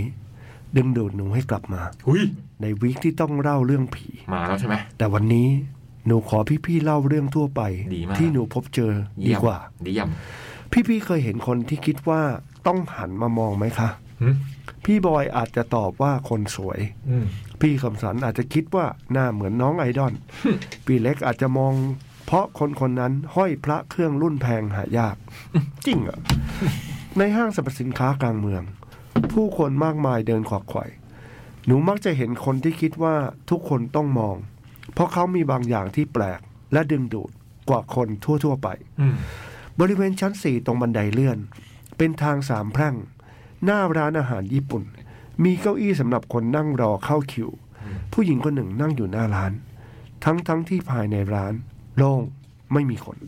แต่ผู้หญิงคนนี้นั่งในที่รอคิวเธอนั่งทำไมเธอดูมีอายุผมสีเทากระเซาะกระเซิงเนื้อตัวมอมแมมชุดเปื้อนเกินกว่าแต่งตัวมาแบบเดินห้างหรือเป็นเจ้าของร้านเธอมองมาที่หนูสบตาหนูสบลูกตาดำข้างซ้ายเธอเช่นกันเหมือนตาขวาเธอจะไม่มีลูกตาดำนะเหมือนบุ๊บได้ยินเสียงคนป่ะพี่ใช่ไอ้เบิร์ดกับไอ้สิทธิ์กับไอ้บุ๊ไอ้สิทธิ์ไอ้มงอะไรพวกเนี้ยอยู่ข้างนอกไงโอเคแต่หนูอาจจะมองผิดหนูแปลกใจมากที่คนผ่านไปไม่หันมามองเธอเลยเธอแปลกมากจริงๆเธอพยักหน้าตลอดเวลาแม้พนักงานร้านมือเย็นเลยเนี่ยก็ไม่มีใครสนใจเธอเนี่ยมือเย็นแล้วตอนนี้มันน่ากลัวแบบคือรู้สึกว่ามันน่ากลัวไปหมดในห้างเช่นกันตอนดูหนังเสร็จ 1:00 นกว่าหนูเห็นผู้หญิงผมยาวเดินออกจากห้องน้ำเธอใส่ชุดไทยมองมาที่หนูเธอเขียนตาหนึ่งข้างแต่อีกข้างเป็นรอยเลาะแต่อีกข้างเป็นรอยเลอะเปื้อนคล้ายคราบน้ำตาเอ๊ะคนเราจะร้องไห้ด้วยตาข้างเดียวได้ด้วยเหรอต้องสงสัยแต่ชุดไทยแล้วหนูคิดพลางๆผู้หญิงคนนั้นยังคงจ้องมองหนูแม้หนูเดินผ่านไปแล้วหนูรู้สึกตัวเลยกลับมามองก็ยังเจอสายตาแต่แปลกผู้หญิง3คนที่เดินเข้าห้องน้ำพร้อมๆหนูไม่ได้สนใจผู้หญิงชุดไทยสักนิดหรือมันอาจมีงานรำไทยในห้างหนูคิดระหว่างทางกลับบ้านหนูเจอผู้หญิงใส่เสื้อขาดวินที่ป้ายรถเมล์ผู้หญิงผมรุงรังแม้ใส่เสื้อขาดแต่แตกต่างจากคนโฮมเลสทั่วไปเพราะเธอยืนบนเสาตอหม้อเกือบอุทานที่คนปกติในป้ายนั้นไม่มีทางยืนรอตรงนั้นได้แน่ๆแล้วทำไมมอไซค์ที่ขับผ่านคนที่ยืนที่ป้ายไม่มีใครสนใจมองเลยหนูเลยถามเพื่อนว่าเธอเห็นผู้หญิงตรงนั้นไหมตรงตอหม้อเพื่อนบอกตรงนั้นไม่มีใครนะหนูคิดว่าเอาแล้วไงคนแปลกๆที่หนูเจอมาในชีวิตคนแปลกๆที่ได้สบตาคนแปลกๆที่ละสายตาไม่ได้คนอื่นไม่สนใจอาจไม่ใช่คนแต่อยู่ปะปนกับคนทั่วไปที่เขาว่าทุกที่มีผีอาจเป็นความจริงทุกครั้งที่หนูเห็นคนแปลกๆก่อนนอนจะสวดมนต์ให้เขายายหนูเคยบอกว่าทุกครั้งที่เราสวดมนต์มันจะมีแสงออกมาจากรอบๆตัวเราเป็นแสงสีเหลืองอบอุ่นที่มนุษย์มองไม่เห็นหนูไม่รู้หรอกจนกระทั่งน้องสาวที่มีความสามารถในการเห็นวิญญาณเหมือนกันมาพักที่บ้านโหมีชมรมด้วยเหรอสุดยอดพี่อยากพูดฮาขึ้นมาผมตกใจนิดนึงนะ น่ากลัวอะไรเนี่ยผมก็ตกใจได้นะอันนี้8กะโหลกแล้วเนี่ยตอนเนี้ยคืนนั้นที่เราสวดมนต์น้องบอกว่าที่หน้าต่างมีป้าคนหนึ่งชะโงกหน้ามามองน้องสะกิดให้ดูหนูสวดมนต์อยู่ชั้น3แล้วป้าชะโงกหน้ามาจากไหนหนูถอนหายใจแล้วสวดมนต์ต่อเพราะนึกได้ว่าในวันนี้เองเมื่อตอนกลางวันรปภ.หมู่บ้านบอกว่าซอยเรามีคนเป็นลมตายเป็นป้าคนหนึ่งหนูไม่รู้ว่าใช่ป้าคนนั้นไหมหรือป้าอาจมาตามแสงแห่งการสวดมนต์ของหนูกับน้องครอบครัวหนูหลายคนมีสัมผัสพิเศษยกเว้นแม่กับพ่อยายหนูและน้องยายหนูและน้องมักจะเห็นในสิ่งที่คนอื่นไม่เห็นบ่อยๆมันติดต่อได้ทางสายเลือดเฉพาะบางคนหนูไปปฏิบัติธรรมที่วัดป่าย่านปทุมธานีตื่นมาตอน 4:00 นจะไปเข้าห้องน้ำเจอเปรตตัวสูงเท่าตึก ผอมๆแขนยาวขายาวปากจูและเล็กมากหนูเพิ่งรู้จักน้อง ว่าเปรตมีจริงที่วัดเดียวกันยายเล่าว่าในวันที่ยายไปสวดมนต์ข้ามปีไม่ใช่แค่พวกเรานะที่ขึ้นมาฟังสวดเหล่าพญานาคที่วัดนี้ต่างมาฟังสวดด้วยแต่เขาขึ้นมาไม่ได้จะนั่งอยู่รอบๆหน้าโบสถ์ยกเว้นพญานาคที่มีบรรดาศักดิ์ถึงขึ้นมาสวดมนต์ด้านในได้หนูถามยายเฮ้ยพี่บอยไม่ใช่ละอย่างเงี้ยไม่ใช่ละอย่างเงี้ยดีไม่แตกแตกดีมันมี2จังหวะถ้ามันเปิดมาแล้วแห่เลยผมอาจจะไปแล้วแต่มันมีจังหวะมันนั้นเปิดมาแล้วไอ้บูมทักไงผมก็เลยโอ้เบรกไปนิดนึงบูมเห็นทางนี้พอดีเลยบูมตกใจอยู่โอ้นี่กำลัง8กะโหลกอยู่ไอ้บอยที่วัดเดียวกันพี่บอยมาแล้วนะฮะที่วัดเดียวกันยายเล่าว่าในวันที่ยายไปสวดมนต์ข้ามปีไม่ใช่แค่พวกเราที่ขึ้นมาจะนั่งอยู่รอบๆแต่เขาขึ้นมาไม่ได้จะนั่งอยู่รอบๆหน้าโบสถ์ยกเว้นพญานาคที่มีบรรดาศักดิ์ถึงขึ้นมาสวดมนต์ด้านไหนได้หนูเคยถามยายว่าแล้วคนไม่ตกใจเหรอพญานาคขึ้นมาน่ะหรือเป็นงูยายบอกว่ามาในรูปคนรูปแบบคนแหละเขาแปลงเป็นคนได้ใส่ชุดขาวกางเกงดำทุกคนดูแบบคนโบราณที่อยู่ในศีลคนที่วัดจะเรียกว่าคนจากเมืองลับแลสุดยอดคุณยายเล่าว่าเจอผู้ชายหล่อใส่ชุดดำสวดมนต์อยู่ข้างๆเขาหล่อล่ำร่างใหญ่ผิวแทนใสมีออร่ากว่าคนทั่วๆไปยายคิดในใจว่าใช่ไหมเขาหันมาพยักหน้ากับยายเป็นนายๆว่าใช่ครับเอ๊ะยายบอกว่ายายคิดในใจแล้วเขาตอบมาได้ยังไงยายคิดว่าเขาเป็นพญานาคแต่หนูคิดว่าเขาอาจเป็นแค่ดาราที่มาสวดมนต์ข้ามปีก็ได้นะ หนูไม่รู้ว่าสิ่งที่คุณยายพูดจะจริงไหมเพราะคุณยายก็แก่แล้วอาจเลอะเลือนแต่สิ้นปีนี้ถ้ามีสวดมนต์ข้ามปีหนูก็อยากไปลองดูที่วัดป่าแถวคลอง11ปทุมธานีอีกครั้งหนูไม่ได้อยากจะเจอคนหล่อๆชุดดำที่คุณยายเล่าหรอกนะคะ10ปากว่าไม่เท่าตาเห็นแล้วเจอกันใหม่ครับพี่ๆกระดาษแก้ว8กะโหลก8เหรอเพราะผมกลัวลงหนังเลิกมากโอ้โหผมเป็นคนกลัวตามตอนดูหนังเลิกกลางดึกว่าผมกลัวแบบกลัวอยู่แล้วอะแล้วไปดูบ่อยอะรอบอย่างนั้นนะเดี๋ยวนี้ก็พยายามหลีกเลี่ยงรอบพวกนี้ไงพี่พยายามดูรอบบ่ายเจดเคยเล่าให้บูมฟังค่ะว่าเจดไปลงหนังตรงรามแล้วก็มันเคยมีคนดึงผมเจดอ่ะเจดมันจะมีปล่อยผมอ่ะแล้วหันไปไม่มีใครพี่โอ้หรือว่าเขาหลบอยู่ใต้ไม่รู้เขาอาจจะอยากเล่นด้วยเพราะโรงหนังเนาะแบบว่าตามที่จอดรถตามอะไรอย่างเงี้ยมันน่ากลัวไม่แต่ที่เขาบอกใครเคยได้ยินที่ว่าในโรงหนังจะต้องมีที่แบบบางที่ที่แบบห้ามให้คนนั่งออกอ๋อไม่ใช่พี่นั่นเขาเคลียร์กันแล้วที่มันเขาจะมีที่เว้นไว้นั้นสำหรับเป็นบัตรสำรองอ๋อโอเคเผื่อมีเก้าอี้4อะไรอย่างงี้ไม่ได้เว้นที่ให้สำหรับใครมาอันนี้ที่เฮาป่ะไม่ทุกที่อ่ะที่เฮาไม่มีหรอกที่เฮาที่มันว่างเยอะแต่พวก SF Major อะไรเงี้ยมันจะมีถ้าเราไปจองบัตรเขาจะมีเก้าอี้ที่เว้นไว้ไงไม่แต่ว่าเวลาขึ้นรถเมล์หรือว่าขึ้นรถสาธารณะก็จะมีเว้นไว้เหมือนกันไม่เคยเจอเต็มแน่นเลยในวันนี้ใส่60เว้นไว้จริงตรงไหนวะที่คนชราแล้วเนี่ยอันเนี้ยคุณบอยคุณไปเล่นคอนเสิร์ตมาเป็นไงบ้างดีกว่านี่คุณแบบว่าอยากอ่านจดหมายวันนี้มากขนาดมีงานผมก็ยังตามมาเลยนะฮะผมเป็นห่วงรายการทำงานเป็นทีมใช่ป่ะถ้าพี่ร้องเพลงก็เป็นห่วงอ่ะถ้าพี่โผล่เข้ามาเร็วกว่านี้อีกสักแบบไอ้บูมไม่ทักอะผมแค่1นาทีนะเรื่องนี้น่ากลัวมากผมกำลังกลัวอยู่ไอ้ตรงอยู่ตอม่อไงโอ้โหตอม่อไม่ธรรมดากระดาษแก้วแบบเขียนแล้วมันแบบน่ากลัวคือตะกี้กะว่าจะเปิดประตูแล้วให้ประตูเปิดเฉยๆแล้วไม่เห็นใครไงก้มอยู่นี้แล้วบูมดันไอ้บูมมันมองอยู่พอดีเซ็งเลยไม่บูมได้ยินเสียงกูกักอยู่แล้วพี่แล้วบูมกลัวอยู่แล้วแล้วพอบูมหันไปมันเป็นหมวกเขียวพอดีที่แต่วันนี้กูกักข้างนอกไม่ค่อยน่ากลัวเพราะว่ามีทั้งไอ้มงมีทั้งไอ้เบิร์ดไม่มีนะไม่มีใครอยู่เลยไอ้สิทธิ์อะไรเงี้ยไม่มีก็ผมเดินขึ้นมาไม่มีใครเลยอันนี้ก็หลอนละพี่เคยดูหนังเลิกสุขสันต์วันโสดป่ะที่มันมาริโอเขาบอกดีเหรออยู่ใน Netflix อ่ะคือบูมรู้จักกับพี่ที่เขียนบทเรื่องเนี้ยคือมันเป็นหนังผีพี่แล้วพี่คนเนี้ยก็ตีแบตอยู่กับบูมคือพี่คนเนี้ยเขาจะเป็นคนที่แบบเห็นผีอ่ะพี่ใช่คือวันนั้นน่ะบูมตีแบตออกมาแล้วเขาบอกว่าเนี่ยรู้ป่ะตรงนี้มีคนยืนอยู่แล้วทั้งนี้ผมก็ย้ายไปแบบกินน้ำเต้าหู้อีกร้านหนึ่งบอกตรงนี้เยอะมากเขาแบบเขาพูดออกมาอย่างนี้เลยเขาบอกในชีวิตเขาอะตอนเด็กๆอะเขาเห็นจนเขาต้องแปะ ให้ที่บ้านแปะยันไว้ที่บ้านอ่ะแบบคืออย่างในเรื่องเนี้ยก็เป็นเรื่องที่เป็นเรื่องของผู้หญิงเห็นผีคนนึงอ่ะซึ่งเขาเขียนบทน่ากลัวเพราะว่าเขาเขียนบทน่ากลัวแต่ว่าตลกแต่ว่านางเอกน่ารักมันเป็นส่วนผสมแปลกๆใช่แล้วพี่คนนั้นน่ะก็เลือกนางเอกได้แค่แคสกับแคสติ้งคล้ายๆกับเขาเลยอ่ะมันคือเขาเขียนจากชีวิตเขาอ่ะแล้วผมเจอคนอย่างเงี้ยชื่อไปตีแบดด้วยกันน่ะแล้วเขาจะทักมาเรื่อยๆกลัวไม่ต้องแนะนำให้พี่รู้จักเลยนะชื่อพี่แอนนี่พี่เคยรู้จักคนที่เห็นตลอดเวลาอย่างนี้แล้วก็รู้สึกแบบไม่ได้อยากรู้เลยอ่ะแล้วเขาพูดเหมือนในจดหมายที่กระหลัดแก้วเขียนเลยว่าคือเขาบอกว่าคนแบบเนี้ยไม่ใช่คนด้วยคือเขาเห็นอย่างเงี้ยปะปนอยู่กับคนทั่วไปเลยพี่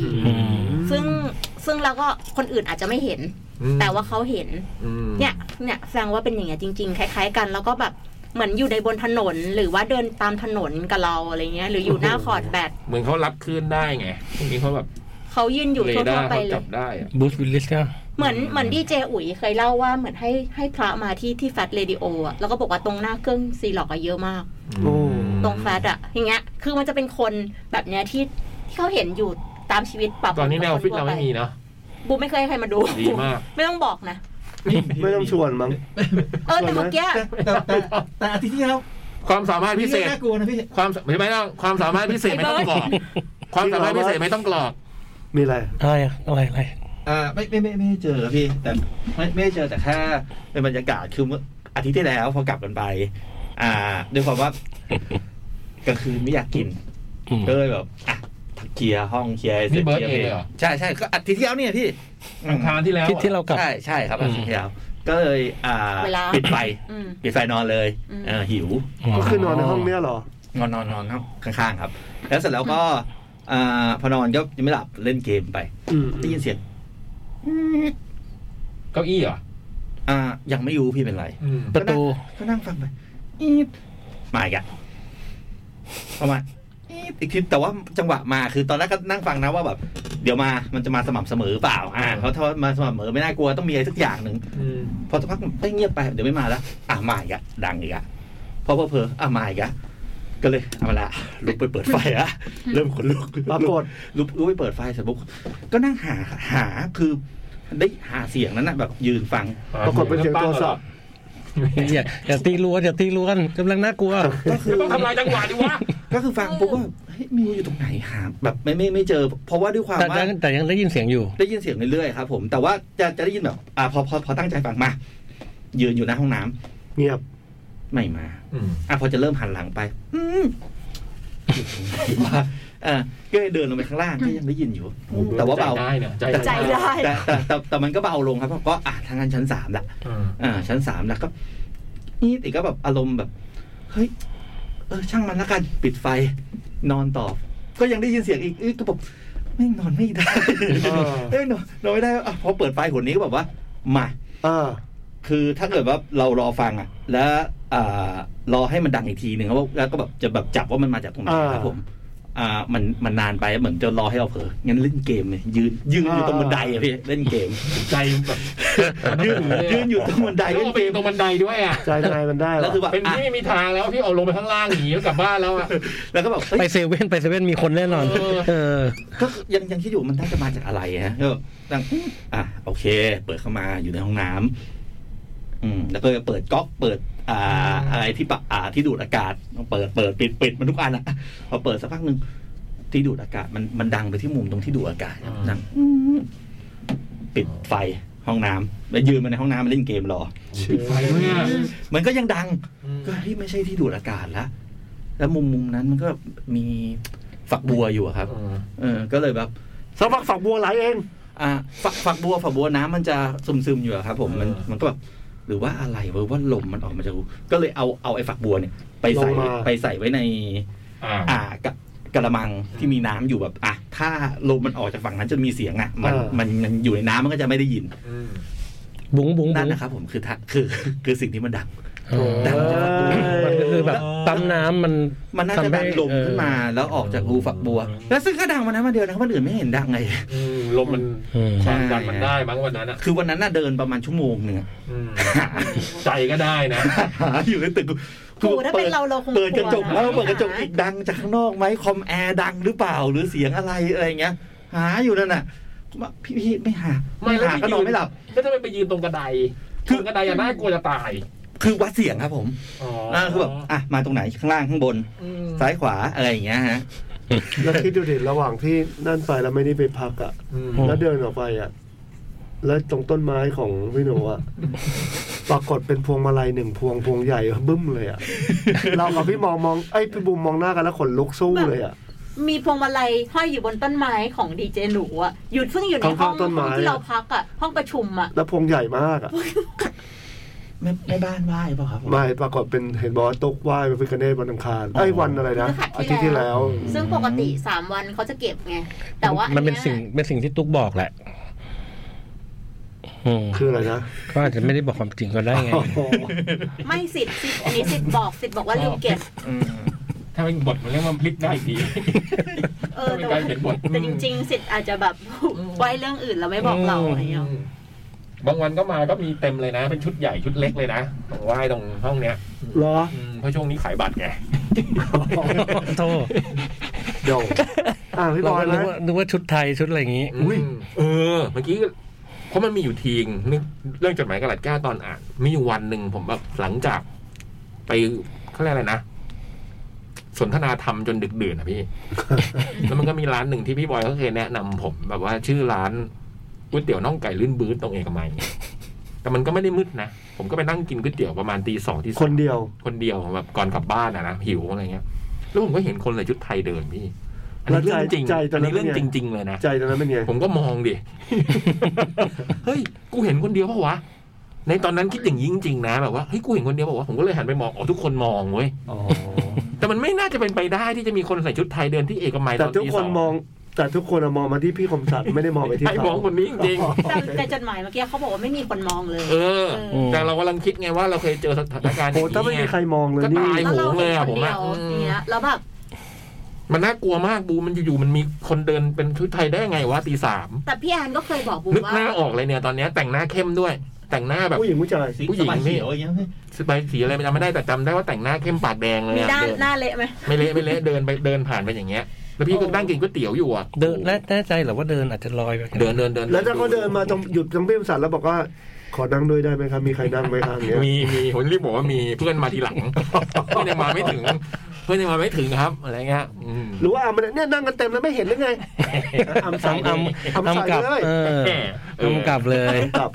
โอ้โหคนน่ากลัวเลยอ่ะพอนึกเรื่องนี้ขึ้นมาอยู่ๆมันแบบเห็นภาพได้ไงวะ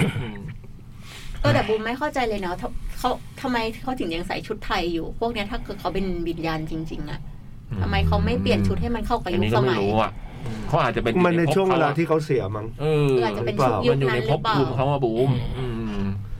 บางคนเขาก็ยังติดอยู่ในร่างนั้นไงพี่บอยพี่คมสันบอกว่าวันเนี้ยพกเครื่องรางมาเห็นยังพี่บอยรู้จักเครื่องรางนี้รางไงมันรางเรือนนี่เราก็ว่าเรานึกว่าเป็นพวกแบบตะกุดหรือเป็นไม่มีพี่ผมมีอย่างเงี้ยแล้วช่วยพี่ได้ไงฮะอ้าวโทล่าเป็นแบบว่าพวกนักเดินทางไงก็ต้องพกบ้างแหละนี่ไงของที่ห้อยอยู่เนี่ยสู้ๆต้องใช้ความมาเลยบอยครับโอ้โหไม่น่าเชื่อจริงเลยว่าแบบนี่เพราะว่าวันนี้เลยนะเนี่ยถึงบอยกลับมาเนี่ยอยากอ่านเต็มที่อ่ะดูนะนี่แอบขยี้เพลงนิดหนึ่งอ่ะบอยกลับมาสวัสดีครับพี่ๆจดหมายถึงแมวทุกคนจดหมายผีไม่ได้คนป่วยป่ะจากที่แอบฟังพี่ๆมานานอุ้ยใจเย็นนะพี่บอยนะจดหมายนี้เป็นจดหมายฉบับแรกค่ะเฮ้ยโหนี่หลายคนเลยนะขอบคุณมากเลยขอบคุณมากนะครับก็เห็นว่าเป็นหัวข้อเสียงมันแปลกๆของพี่บอยนะครับขอโทษครับฝักทำหน่อยลองดูเพราะเห็นว่าเป็นหัวข้อเรื่องผีซึ่งจริงๆแล้วหนูเป็นคนกลัวผีมากๆไม่เคยเจอด้วยตัวเองค่ะแต่คนรอบๆตัวมักจะมีเรื่องลี้ลับมาเล่าให้ฟังเสมอๆเพื่อนดีเนาะมันเล่าเพราะรู้ว่าเรากลัวผีสินะใช่วันนี้ก็เลยขอหยิบยกเหตุการณ์แบบเฉียวๆคือไม่เจอแต่เพื่อนเจอมาเล่าให้ฟังค่ะช่วงอยู่ปี 1 ทางคณะจะมีการจัดเข้าค่ายของชมรมคณะอยู่ทุกปีสถานที่ที่ไปก็คือเขาใหญ่ค่ะโอ้สารภาพว่าจำไม่ได้ว่าที่นั่นชื่ออะไรเพราะเข้าร่วมแค่ตอนปีหนึ่งสถานการณ์ที่เกิดขึ้นก็คือรุ่นพี่เขาจัดซุ้ม RC แบบให้เดินไปตามฐานต่างๆค่ะเริ่มกิจกรรมช่วงหนึ่งทุ่มหลังพวกหนูทานข้าวเสร็จและพักเสร็จแล้วกลุ่มที่หนูอยู่ก็จะคละคละเพื่อนสาขาอื่นๆมาด้วยแต่ทุกคนก็จะรู้จักกันประมาณนึงจากกิจกรรมละลายพฤติกรรมที่ผ่านมาตลอดวันแล้วค่ะระหว่างที่เข้าไปแต่ละฐานบรรยากาศก็มืดลงและอากาศก็เย็นลงเรื่อยๆรอบๆด้านเป็นต้นไม้สูงใหญ่น้อยลู่ตามลมเป็นระยะแต่ละคนในกลุ่มก็มีทั้งคนที่ไม่กลัวอะไรเลยเดินอย่างมั่นอกมั่นใจกับคนแบบหนูที่ระแวดระวังไปหมดด้วยความที่รุ่นพี่ก็น่าจะอยากแกล้งรุ่นน้องที่ไม่รู้สึกกลัวแต่ละฐานก็จะมีการบิ้วเรื่องเล่าหรือตำนานต่างๆของสถานที่ให้ฟังซึ่งก็ไม่รู้ว่าเป็นเรื่องจริงหรือเรื่องแต่งนะคะจนมาถึงฐานสุดท้ายที่ต้องเดินเข้าไปในทางด้านซ้ายที่ต้องเดินเข้าไปในทางที่ด้านซ้ายขวาเป็นหญ้าสูงเกือบเท่าตัวประมาณ150เซนติเมตรค่ะสูงมากมีต้นไม้ใหญ่หนึ่งต้นอยู่ท่ามกลางแถวหญ้าทำไมทุกอย่างมันเงียบลงขนาดนี้ล่ะครับมันเงียบอยู่แล้วบ่อยครับ ไม่ได้พึ่งเงียบแล้วลมก็แรงขึ้นด้านหน้าที่พวกเราเห็นเป็นซุ้มที่จัดมีลักษณะศาลเล็กๆมีตุ๊กตาผ้าผู้หญิงวางอยู่มีกระถางธูปปักธูปไว้หนึ่งดอกฐานนี้พี่ฐานบอกว่าให้กล่าวในใจว่าขออนุญาตเข้าพื้นที่นี้กับสิ่งที่ปกป้องคุ้มครองที่นี่อยู่พอเสร็จก็มีลมแรงมาหนึ่งวูบหนูเงยหน้ามาก็ไม่ได้เห็นอะไรแต่เพื่อนอีก4คนหน้าเจือนลง3ใน4คนเป็นแก๊งที่ปากแจ๋วเดินดุ่มๆมั่นอกมั่นใจกลุ่มนั้นล่ะค่ะอีกคนคือเพื่อนที่เดินข้างๆกันเกาะแขนหนูแน่นหนูก็รู้สึกแปลกใจแล้วแต่ไม่ได้พูดอะไรออกไปโบราณเขาว่าห้ามทักนี่นะไม่รู้ว่าโบราณคือใครแต่ว่าถ้าเพื่อนอยากบอกก็คงบอกให้ฟังหลังจากทุกคนรับสแตมป์ผ่านครบทุกฐานมารวมกันรุ่นพี่ก็เรียกรวมพูดคุยเล็กน้อย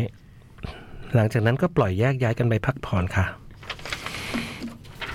แต่ไม่มีใครกลับเข้าไปนอนเลยต่างคนต่างพูดถึงสิ่งที่ตัวเองพบและรู้สึกหลังจากเข้าฐานให้ฟังเพื่อนหนูที่เดินไปด้วยกันกล่าวว่าเขาเห็นผู้หญิงซึ่งไม่ใช่รุ่นพี่คนใดคนหนึ่งแน่ๆยิ้มเย็นๆอยู่หลังต้นไม้ใหญ่ต้นเดียวตรงแถวหญ้าที่เป็นฐานสุดท้ายที่เข้าซึ่งไม่ใช่แค่เพื่อนหนูค่ะมีอีกหลายๆคนเลยที่เห็นแบบเดียวกัน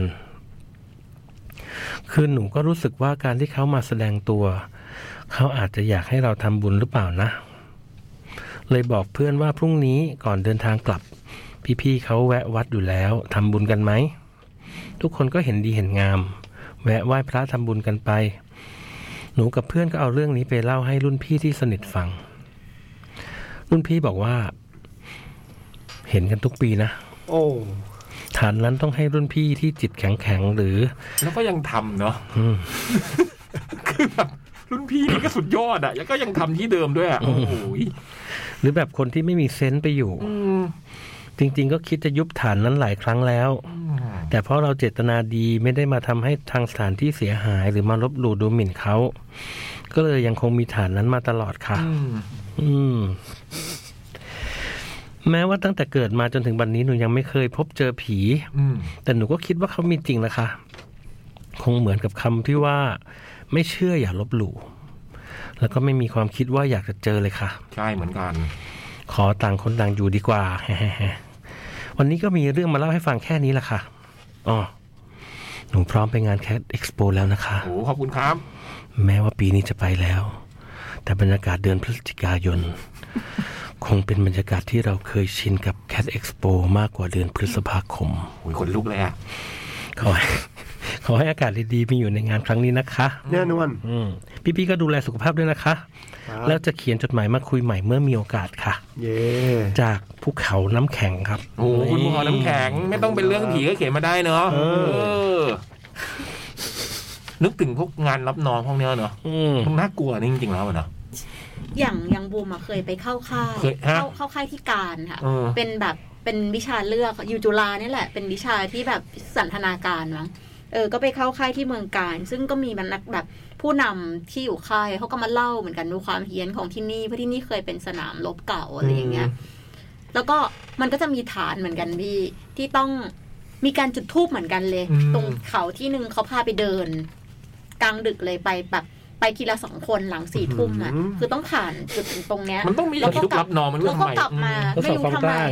ทำไมต้องพาไปทีละ2คนน่ะไม่เดินกันไปเป็นแก๊งเข้าทดสอบจิตใจค่ะโอ้ยมันจะไปทดสอบทดแสบหรอครับมันเป็นเข้าค่ายผู้นำแล้วก็ปล่อยทีละ2คนพอ2คนเนี้ยเดินไปได้แบบสักแบบ5นาทีแล้วก็ปล่อยอีกไปเรื่อยๆอะไรอย่างเงี้ยแล้วกลับมาแบบจะ 4 ทุ่มจะจบเที่ยงคืนอะไรเงี้ยกลับมาก็เป็นแฟนกันไม่โคตรกลัวเลยพี่ไอ้บุ๋มก็เลยเป็นแฟนกับคนที่ไปอย่างเงี้ยหรออุ้ยซึ่งแบบเด็กวิทย์วะเต็มคือแบบเนี่ยของมันเป็นนิเทศมีต่างคณะด้วยเหรอใช่มันเป็นค่ายสันทนามันเป็นวิชามันเคยเล่าให้ฟังมันบอกชอบคนนี้อยู่คนดีอันนั้นมันวันผูกข้อมือคนละวันผูกไทยอันนี้มันวันนึงอันนี้มันเป็นแบบกลุ่มแบบมันเป็นวิชาเลือกที่โอ้ยมีเด็กถาปัดมีแบบวิชานิเทศอักษรมีเต็มเลยมันคงหวังแหละพวกคณะพี่ที่ไปพวกอย่างเงี้ยไม่แต่พี่ไปเจออย่างเงี้ยพี่มีอารมณ์หวังอะไรคณะพี่จะมี 2+1 ไงเป็นแบบว่ารับน้องของปี2จัดอ่ะมันจะเป็นไปจัดต่างจังหวัดอ่ะสมัยก่อนก็ชอบทำพวกกิจกรรมพวกอย่างเงี้ยมีจุดทูบแล้วที่เมืองกาญนะพี่มันระหว่างทางก็จะมีลูกพี่คอยแกล้งป่ะไม่มีแต่ว่ามีเหมือนให้ล้วงของคือเหมือนตอนนั้นมันเป็นศาลก่อนแล้วก็เป็นภูเขาแล้วก็มีจุดทูบตรงจุดทูบเนี่ยแล้วก็จะมีแบบเหมือนให้หยิบของนั้นออกมาอย่างนึงแล้วก็ถือกลับไปแล้วค่อยมาอ่านที่น่ากลัวคือมูไม่เจออะไรนะแต่ว่าแบบกลัวมันมีทูบไงก็เลยกลัวแล้วมีสารจริงๆคือเราไปเล่นทำไมในที่ที่มันมีสารจริงๆอยู่ทำขึ้นมาเปล่าเห็นด้วยไม่รู้ว่าม็อกอัพอาจจะม็อกอัพก็ได้อาจจะม็อกอัพก็ได้แต่ว่าเพราะที่ผมคณะผมก็อย่างที่บอก2-1ม็อกอัพหมดอ่ะก็อาจจะม็อกอัพก็ได้แต่ว่าแบบทำเสมือนเลยอ่ะแต่มันก็เป็นสนามรบจริงๆนะถ้าเซิร์ชดูอ่ะเด็กทำมันต้องเต็มที่อ่ะโคตรเหมือนน่ะจำได้อ่ะตอนปี1อ่ะทำเป็นมีสารอะไรอย่างเงี้ยก็น่ากลัวเลยพี่มันมีทำเหมือนนะทำเก่งอ่ะพวกนี้มันทำฉากละครได้ขนาดนั้นมันก็ต้องทำอะไรได้หมดอ่ะวิชาที่คนเรียนก็หวังจะได้เออ่ะรังสิตมีไหมพวกรับน้องเงี้ยมีมันไม่มีแบบทดสอบความกล้าครับไม่ต้องทดสอบใช่ไหมเรากล้าอยู่แล้วใช่ครับพี่คมสันยอมเดินไปอย่างเงี้ยไปทีละ2คนอ่ะตอนพี่อยู่ปี1นี่มันไม่ได้มีเดี่ยวอย่างนี้ไว้มันไปเป็นหมู่คณะมันพาไปแต่พายากทีละคนเท่านั้นเองแต่ตอนนั้นพี่รู้สึกว่ามันทำเก่งว่ะทำไมคิดอย่างเงี้ยคือพี่รู้สึกว่าเฮ้ยพิธีนี้มันแบบดูเป็นดีไซน์อ่ะดูแบบเฮ้ยโหพี่แม่งตั้งใจเว้ยแล้วมันก็แบบไม่ได้มีความรู้สึกกลัวแปลกตอนนั้นอ่ะเพราะมันเป็นเขาเรียกประเพณีปั๊มหัวเม็ดอะไรเงี้ยพี่ก็พยายามดูมันทำเก่งเว้ยอะไรเงี้ยไม่ได้กลัวแต่ถ้าไปค่ายอ่ะกลัวไปค่ายจริงๆออกอาสาเงี้ยจะไม่ค่อยไปไหนกลางคืนจำได้สมัยเด็กๆอ่ะแบบอยู่แถววรจักรนะแล้วมันจะมีงานประจำปีที่ภูเขาทองอ่ะคือเราเด็กมากๆนะแล้วพ่อก็พาไปดูโอ้โหคือกลัวมากกับกระสืออะไรเงี้ยอ๋อพวกบ้านผีสิงผมก็แค่หน้าแล้วก็เป็นแบบไส้ห้อยคือตอนเด็กๆไม่รู้เรื่องเลยนะพอเห็นแค่นี้ก็คือก็กลัวมากแล้วอ่ะ10 บาทมันจะมีแบบบาทเดียวมั้งตอนนั้นไม่น่าจะ10 บาทยุคบุ้ม10 บาทค่ะบุ้มไปวัดงานวัดภูเขาทองค่ะบุ้มไปมาหมดละกระสือนางเงือกเมียงูใช่ใช่แล้วแบบเสียเงินแล้วบุ้มก็เห็นแบบเนี่ยพาดบนเนี้ยไม่เคยเล่นอะไรพวกนี้เลยกินอย่างเดียวเดี๋ยวเด็กๆไปบ้านผีสิงแดนนิมิตผมเข้าไปแค่ไม่กล้าประมาณ2 นาทีก็กลับแล้วอ่ะผมเดินสวนทางเลยอ่ะผมเดินสวนทางกลับอ่ะผมเคยเข้าไปครั้งหนึ่งร้องไห้เลยร้องไห้ตลอดทางเลยโคตรน่ากลัวกลัวเด็กๆกลัวมากเลยเดินบ้านผีสิงมันเหมือนมีงูมาพันแขนเลยนะในบ้านผีสิงอ่ะเหรอแบบนี่แดนนิมิตเหรอแดนนิมิตจำไม่ได้เพราะว่าเข้าไปก็กลับแล้วอ่ะไม่จำไม่ได้แล้วอ่ะแบบมีแบบ มันเลิฟมันแบบมาอย่างเงี้ยมันมาแล้วก็ไปอ่ะคือมันไม่มันมีให้คนเป็นมีเป็นคนด้วยไงที่แบบคนเล่นอ่ะใช่แล้วมันจะหลอกเราแบบให้เราตกใจอ่ะนั่นคือที่พัทยาป่ะที่น่ากลัวน่ากลัวอันนั้นก็มีรัชดาเมื่อก่อนพัทยามีอันนึงที่เป็นบ้านผีสิงของอะไรฝรั่ง Live It or Not นั่นน่ะน่ากลัวผมเคยไปถ่ายรายการที่ผมต้องไปถ่ายรายการผมไม่สามารถหนีกลับได้ด้วยไงโอ้โหสุดยอดอ่ะแอบหลังไอ้ตัวตลอดไอ้ตัวพิธีกรคู่อ่ะแล้วพี่คมสันไปตัวพาไปหน่อยตัวไม่กล้าลืมตาเลยอ่ะผมแบบโอ๊ยตายแล้วเพราะเขาทำเจ๋งอ่ะนี่ผมอยากไปนะไปดูบ้านพี่สิงกับตัวเดี๋ยวแอบหลังตัวตัวกบนอกกะลาคือเขาดีไซน์ดีมากพี่แบบมีแบบคนออกมาพูดว่าที่นี่มันคืออะไรเป็นโรงงานเก่าแล้วมันมีอย่างนี้งั้นอย่างนี้อย่างนี้อะไรเงี้ยแต่ก็เป็นเมคอัพแล้วเป็นเมคอัพแต่มันมีเรื่องราวอ่ะพี่แล้วมันมีตรงนี้ผมจำได้เลยเป็นประตูเดินเข้าไปเปิดปุ๊บอย่างเงี้ยมันมีเตียงอยู่ข้างหน้าอย่างเงี้ยแล้วมีคนนอนอยู่อ่ะแล้วเรารู้ว่าไอ้คนมันไม่ได้นอนเฉยๆหรอกแต่ไอ้ทางที่ต้องเดินผ่านไปเนี่ยคือพอเราเปิดมันอย่างเงี้ยมันอยู่ฝั่งยาวของเตียงอันนึงอ่ะเราต้องเดินอ้อมเตียงไปถึงปลายอ่ะแล้วอ้อมอีกยาวนึงเพื่อไปออกตรงเนี้ยชัวร์เราก็รู้แต่มันกลัวคือมันเดินไปมันกลัวปรากฏไม่มีอะไรมันก็นึ่งขึ้นมาเงี้ยมันไม่มีอะไรแล้วไปลอยอยู่ที่ประตูมึงรู้ใช่ไหมอย่างเงี้ยโอ้โหผมจำได้มันดีไซน์ดีมากอ่ะพอผมเจอนี่ครับไอ้นี่ที่เขาใหญ่น่าจะเป็นแบบเดียวกันอันนี้ของจริงป่ะไม่อันนี้บ้านผีสิงครับผีสิงก็แบบเข้าไปบรรยากาศธรรมดาแต่พอใกล้ๆออกครับมาถึงก็ได้ยินแบบเสียงสตาร์ทเครื่องยนต์แล้วสักพักก็ได้ยินเสียงมีเท้ามาเลยแล้วถือไอ้แถววิ่งไล่แล้วสับออกตรงทางออกเป็นอย่างนี้ใช่ๆตรงทางออกมันจะพยายามอะไรอย่างนี้มีคนมาวิ่งไล่แล้วมันจะโดนต่อยไหมสมมติเราโมโหเราตกใจเคยได้ยินว่ามีคนสวนถ้าสวนเหมือนว่าจะโดนค่าปรับนะมันมีกฎละมั้งถ้าต่อยเหรอใช่ๆครับไม่แต่เราตกใจไงคือแบบเหมือนเพื่อนเล่าให้ฟังว่าจะโดนกันออกเลยถ้าแบบต่อยปุ๊บก็คือถอดแบบกันออกเลยถ้าเราไปทำร้ายเขาหรอใช่ฮะแล้วนี่รายการที่ผมไปทำคือให้น้องสองมหาลัยมาแข่งกันทำบ้านผีสิงอ่ะแล้วไปทำแบบ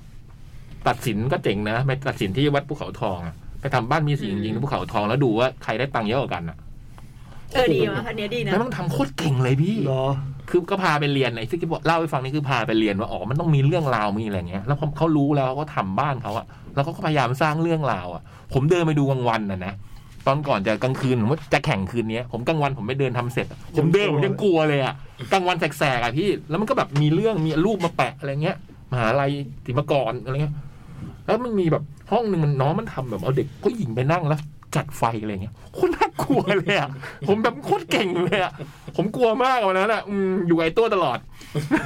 บุ้มเคยคิดงานฮาโลวีนนะให้วันโอวันวันฮาโลวีนนี่หรอมั้งแต่กี่ปีแล้วไม่รู้ว่าตอนวันโอวันฮาโลวีนอ่ะบุ้มเคยคิดแต่ยังไม่ได้ทำนะบุ้มจะให้ศิลปินอ่ะบุ้มเคยให้พี่เล็กก็เคยทำห้องแห่งความรักตอนวันโอวันเลิฟใช่ไหมแต่เนี้ยจะให้เงินศิลปินทำบ้านผีไปดีไซน์ของตัวเองเลยนี่คือผีในจินตนาการของศิลปินคนนี้แพรวาเยลโล่แฟงมีแบบศิลปะเนี่ยทำบ้านผีได้ไหมถ้าทำเนี่ยแล้วก็เป็น exhibition ให้คนมาดูเป็นบ้านผีของคนหลายๆคนเป็นศิลปินหมดเลยโอ้โหสนุกเอาดิพอมันนึกถึงแล้วมันสนุกห้องผีห้องบ้านผีมันทำเก่งไอ้นี่ก็มีอีกที่นึงครับพี่ไอเมื่อก่อนอยู่ตรงข้างเดอะมอลล์บางกะปิอะครับซ้ายมือที่มันจะตอนนี้น่าจะเป็นแบบขายกาแฟขายอะไรอย่างเงี้ยครับซ้ายมือสมัยก่อนเป็นบ้านผีสิงเหรอเคยเปิดเป็นบ้านผีสิงทีนะครับที่เห็นผมเพิ่งไปอ่านเจอทีนึงเขาว่าไอ้ตรงเนี้ยเหมือนซื้อกระสิบมาจากญี่ปุ่นคือไม่รู้เรื่องเลยคือเข้าไปอ่ะไม่ได้จบในทีเดียวคือบ้านผีสิงนี่คุณเข้าไปได้อีกทีเพราะว่าตามกับบ้านไปด้วยไม่ใช่ครับเหมือนว่าเป็นการสืบสวนเหมือนว่าเขาให้ทำอะไรก่อนว่าถ้ากลัวมากรอบแรกก็สำรวจเฉยๆก็จบแต่ถ้าเกิดว่าแบบเฮ้ยไม่กลัวเท่าไหร่แล้วก็สามารถเข้าไปสืบสวนคดีที่เกิดขึ้นนะข้างในทำเป็นเหมือนโรงพยาบาลล้างครับใช่แล้วก็ย้ายเห็นว่าย้ายไปอยู่ตรงไอ้นี่ครับโรงหนังตรงปากซอยโชคชัย4ครับที่เป็นโรงหนังเก่าบ้านพี่ดิยังมีอยู่ปะตอนนี้ไม่มีอยู่แล้วครับผมแต่ว่าน่าจะแบบโอ้น่ากลัวเป็นเรื่องเล่าโรงพยาบาลยาสูบยังมีอยู่ปะคือโรงพยาบาลยาสูบอ่ะมันโรงพยาบาลยาสูบที่อยู่ตรงเจริญกรุงป่ะเจริญกรุง โรงพยาบาลยาสูบอยู่ตรงสถานีสุรศักดิ์ไม่ใช่ในโรงพยาบาลรถไฟอันนั้นอยู่ตรงสถานีสุรศักดิ์คือโรงพยาบาลยาสูบเป็นโรงพยาบาลล้างที่บูมเคยไปดูที่แล้วเคยจะจัดฉายหนังของเรดบูลตอนนี้มันทำเป็นตึกอะไรแล้วไม่รู้แต่ว่าข้างหลังน่ะคือมันเป็นโรงพยาบาลที่เป็นตึกแต่ว่าข้างหลังอ่ะเป็นโรงพยาบาลที่เป็นไม้จำได้เรื่องนี้เรื่องจริงไม้จริงๆเลยอ่ะแล้วคนน่ากลัวตอนนั้นเราจะฉายตอนสมัยนั้นนะจะฉายหนังเที่ยงคืนไงก็เลยไปดูกะจะฉายที่นี่แล้วเราก็พอไปเจอตึกข้างหลังแล้วมีทูบอยู่อ่ะผมก็เลยไม่เอากระจายเลยฮะกลัวก็ออฟฟิศของเสนาวิทย์ไงอยู่ข้างๆไงมันบอกเนื้อมันอยู่ข้างๆมองไปเห็นนะไอวิทย์อ่ะมันเคยเช่าตึกอยู่ข้างๆตอนนี้มันเป็นเขาทำอะไรใหม่แล้วอะตรงนั้นอะมันไม่ได้เป็นแบบสมัยก่อนละแต่ผมอยากรู้ว่าตึกข้างอาคารไม้ยังอยู่หรือเปล่าไม่น่าเหลือแล้วนะแถวนั้นไม่น่าเขาคงทำตึกไปหมดแล้วล่ะเพราะตอนนั้นก็มีรถไฟฟ้าแล้วแต่ก็ยังมีตรงนี้อยู่ก็ไม่แน่ใจเพราะตึกไม้อะน่ากลัวมากเลยพี่ซึ่งบางห้องยังมีชุดพยาบาลแขวนอยู่เลยโอ้เอ็กตอนทำบ้านบีสิงที่เล่าให้ฟังนี้ที่แข่งกัน2มหาลัยนึงก็ทำเป็นโรงพยาบาลด้วยมันทำโคตรเหมือนเลยอ่ะคือแบบโหเลือดอะไรมันดูเหมือนจริงมากพักนะได้ชั่วโมงที่แล้วพี่บุ๋มจัดไปคอมโบนึงแล้วฮะคอมโบนี่เป็นไงฮะเดี๋ยวก็มีคอมโบนึงเดี๋ยวลองฟังดูแล้วกันโอเคไม่มีงั้นฟังก่อนจากหนังใช่ไหมที่บอกให้ว่าจากหนังผมใส่ไว้บ้างครับโอเคเดี๋ยวกลับมาเจอกันครับ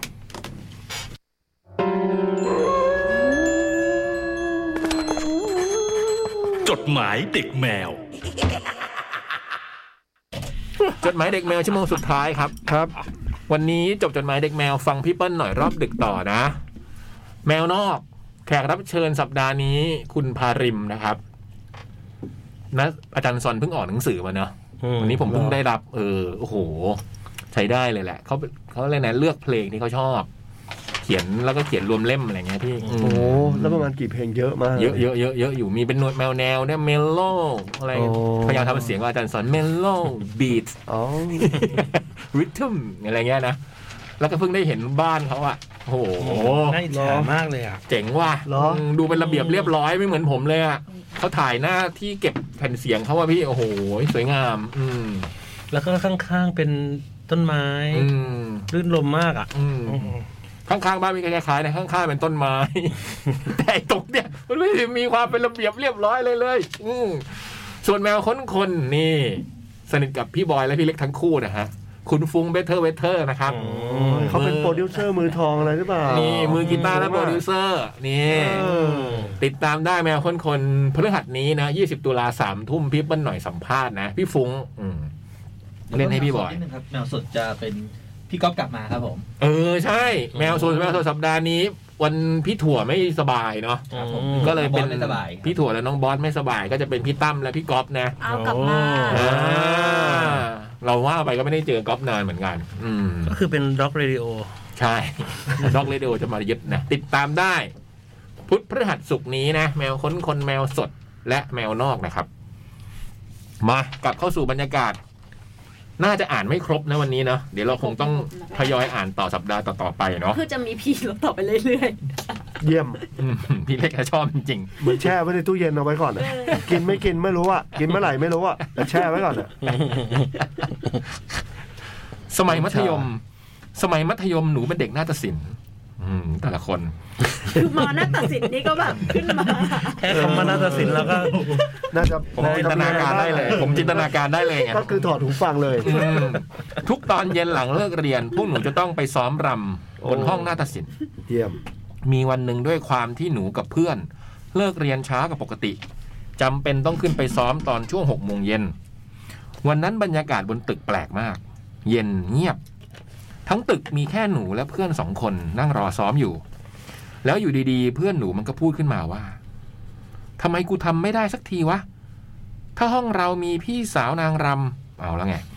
มาสอนกูรำเหมือนเวลาฟังเรื่องผีตามรายการก็คงจะดีสินะโอ้โหท้าทายนะฮะหรือถ้ามีจริงๆก็มาช่วยกูตอนนี้สิหลังจากนั้นไม่ถึง5 วิโอ้จังหวะมันได้นะโบ๊ะบ้ามากเลยอ่ะอันนี้คือโบ๊ะบ้าสุดๆเลยอ่ะจังหวะมันได้แล้วมันเงียบก่อนแล้วค่อยเพลงดังด้วยอ่ะโบ๊ะบ้าจริงๆอ่ะโอ้ หลังจากนั้นไม่ถึง5วิไฟทั้งตึกดับเหลือเพียงแค่แสงเทียนหน้าฐานพ่อแก่โอ้ย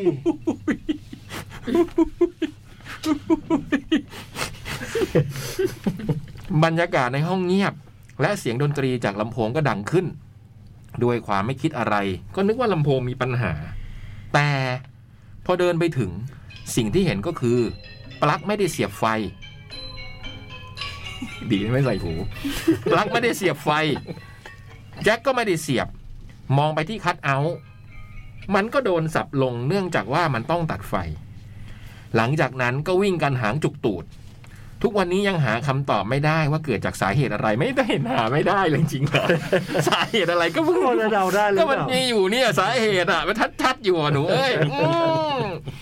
ทุกวันนี้ยังหาคำตอบไม่ได้ว่าเกิดจากสาเหตุอะไรทำไมลำโพงถึงดังและเป็นเพลงที่หนูและเพื่อนต้องซ้อมด้วยแต่พอไปเล่าให้คุณครูฟังคุณครูก็ให้ทำพิธีขอขมาและเหตุการณ์นี้ก็ไม่เกิดขึ้นอีกเลยจนกระทั่งเรียนจบน้องจะรวยนี่ก็น่าจะมาใหม่นะน้องจะรวยโอ้โหไม่ผีนี่ดึงดูดโอ้โหจริงๆไม่ต้องผีก็ได้นะจะรวยขอบคุณมากนะครับโอ้โหแล้วบรรยากาศนาฏศิลป์นะเนอะเราก็เริ่มรู้จักกันด้วยเรื่องผีๆก็โอเคแต่จริงๆได้เวลาอาจจะเป็นตัวเปิดที่แบบเอ้ยทำให้เราได้เขียนมาที่นี่ไว้ทำให้เราได้อ่านจดหมายของหลายๆคนวันนี้อะไรนะดีต้อนรับมีอยู่นะตอนนี้ไม่มีเลยแต่เรื่องผีเนี่ยมีข้อดีก็มีอยู่นะผมยาวไปได้ไหมผมต่อเลยไหมต่อเลยครับพี่มีคนเคยถามผมว่าเป็นคนกลัวผีหรือเปล่าที่ผ่านมาผมตอบเสมอว่าไม่รู้ซึ่งพอเห็นคนถามมีสีหน้างงๆผมจึงอธิบายต่อไปว่าอ้าวก็เพราะไม่เคยเจอไงก็เลยตอบไม่ได้ว่ากลัวหรือเปล่าใช่ครับผมไม่เคยเจอผีเลยไม่ว่าจะนอนในโรงแรมเก่าๆปั่นจักรยานคนเดียวในถนนเปลี่ยวๆตอน 2:00 นหรือตอนบวชพระอยู่1พรรษาโดยที่กุฏิอยู่ติดกับป่าช้าวัดผมก็ไม่เคยเจอผีอย่างที่คนอื่นเขาเคยเจอกันเลยสักครั้งดังนั้นเวลาถูกถามว่าเป็นคนกลัวผีหรือเปล่าผมจึงตอบว่าไม่รู้มาโดยตลอดจนกระทั่งปลายปี 54ทุกคนคงจำได้ว่าปีนั้นน้ำท่วมใหญ่ถนนทุกสายกลายเป็นคลองมองไปทางไหนก็มีแต่น้ำบ้านผมที่น้ำไม่เคยท่วมมาก่อนเลยปีนั้นจมไปครึ่งหลังโอ้โหแถมบ้านผมเป็นบ้านชั้นเดียวเลยไม่มีที่นอนทั้งวันต้องใช้ชีวิตอยู่ในเรือพายเล็ก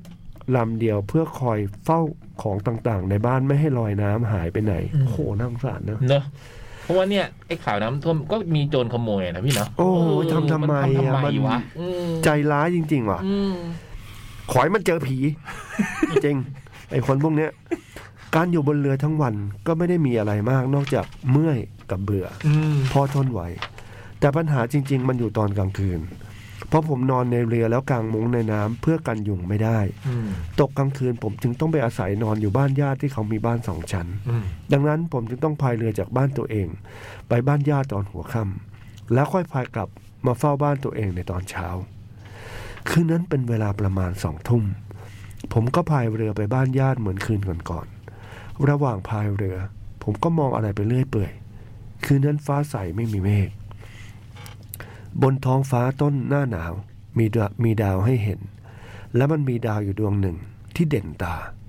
เพราะว่าขนาดของมันค่อนข้างใหญ่และสว่างกว่าดวงดาวอื่นเป็นเท่าตัวขณะที่ผมจ้องมองมันด้วยความสงสัยเพราะว่ามันเป็นดาวที่ผมไม่รู้จักวินาทีนั้นเองผมจึงรู้สึกว่ามันไม่ใช่ดาว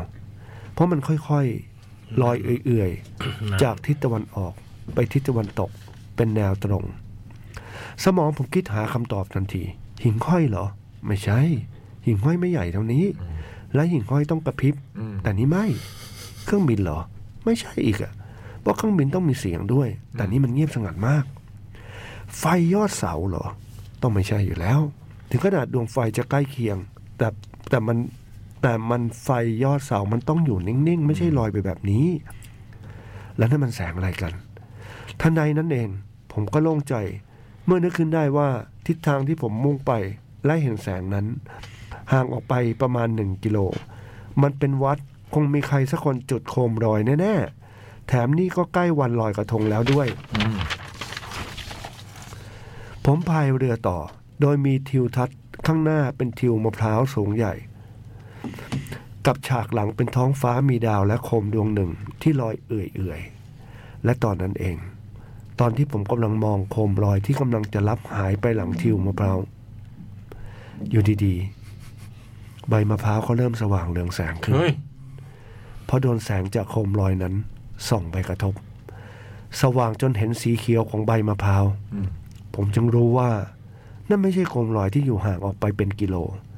แต่มันอยู่ในระยะเดียวกันกับทิวมะพร้าวแค่100 เมตรข้างหน้าผมนี่เองแล้วผมก็นึกถึงเรื่องที่แม่เคยเล่าให้ฟังครั้งหนึ่งตอนเด็กๆว่าแม่เล่าว่าตอนแม่สาวๆผ้าถุงที่ตากไว้มีรอยเปื้อนอาจจมเป็นรูปปากแม่เห็นจึงเอาไปบอกกับยายผมแต่แทนที่ยายจะเอาผ้าถุงไปซักยายกลับเอาผ้าถุงไปต้มแทนแล้วยายก็บอกว่าเดี๋ยวก็รู้ว่าปล่อยปากใครพบเข้ามานั้นเองก็มียายแก่ๆที่แม่ไม่รู้จักไม่เคยเห็นมาขอซื้อผ้าถุงผืนนั้นและเมื่อยายแก่ๆคนนั้นจากไปมือเปล่ายายก็บอกกับแม่ผมว่านั่นแหละกระสือมันทนร้อนไม่ไหวเลยต้องมาขอซื้อผ้าถุงไปในขณะที่แสงลอยหายเข้าไปในทิวมะพร้าวและไม่มีทีท่าว่าจะลอยกลับออกมาทิ้งให้ทุกอย่างกลับไปมืดสนิทอีกครั้งตอนนั้นเองที่ผมได้คำตอบจากคำถามที่โดนถามว่าเป็นคนกลัวผีหรือเปล่า คำตอบคือไม่เพราะสิ่งที่ผมทำตอนนั้นคือใช้แรงทั้งหมดพายเรือสุดชีวิตพุ่งไปหามะพร้าวต้นนั้นแล้วใช้หัวเรือชนโครมเข้าไปเพราะผมอยากรู้ว่ามันคืออะไรมันไม่ใช่สิ่งที่ผมคิดสิ่งที่แม่ผมเล่าหรือสิ่งที่พ่อเคยเจอตอนพายเรือดึกๆหรือเปล่ามะพร้าวต้นนั้นสั่นกล่าวไปทั้งต้นผมเงยหน้าขึ้นไปมองในพุ่มมะพร้าวนั้นยังคงมืดสนิทและไม่มีอะไรจ้องตอบกลับมาแต่ที่ผมแปลกใจก็คือในขณะที่หัวใจผมเต้นคมๆอยู่นั้นผมรู้สึกเสียดายนิดๆตอนนั้นเองที่ผมเข้าใจความรู้สึกของตัวละครในหนังผีที่อยากรู้ว่ามีอะไรแอบอยู่หลังประตูในขณะที่คนดูร้องบอกตัวละครนั้นว่าอย่าเปิดผ่านมา10 ปีผมก็ยังไม่ได้คำตอบว่าแสงนั้นคืออะไรแสงยังมีคำแถมยังมีคำถามหนึ่งทางคาใจมาโดยตลอดว่ายายแก่ๆคนนั้นคนที่มาขอซื้อผ้าถุงตอนนี้แกอยู่ที่ไหนลงชื่อนิรนามโอ้นิรนามผีกระสือตอนเวลาไปออกค่ายต่างจังหวัดก็แต่ผมไม่เคยเห็นนะก็ได้เนี่ยเห็นแสงกันบ่อยจริงเหรอ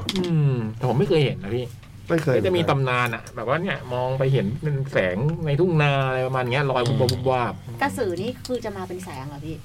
ก็มีเขามีแสงที่ตัวไงกระสือนี่ต้องจังหวัดอะไรนะมันมีเป็นเฉพาะจังหวัดกรุงเทพเหรอกรุงเทพก็เห็นมีข่าวนะแต่ผมไม่รู้ว่ามีจริงหรือเปล่านะก็คืออย่างผมเห็นชิวีออกข่าวว่าเฮ้ยหมู่บ้านนี้มีกระสืออะไรเงี้ยแต่ก็ดูข่าวแล้วว่าเอาเหรอมีออกข่าวอย่างนี้ด้วยเหรออะไรเงี้ยแล้วมันมีผีอันนึงที่ถ้าจะมาเป็นแสงก็มีนะไม่แน่ใจว่าผีขโมดหรือเปล่าท้องต่างจังหวัดโอ้มันจะมาบู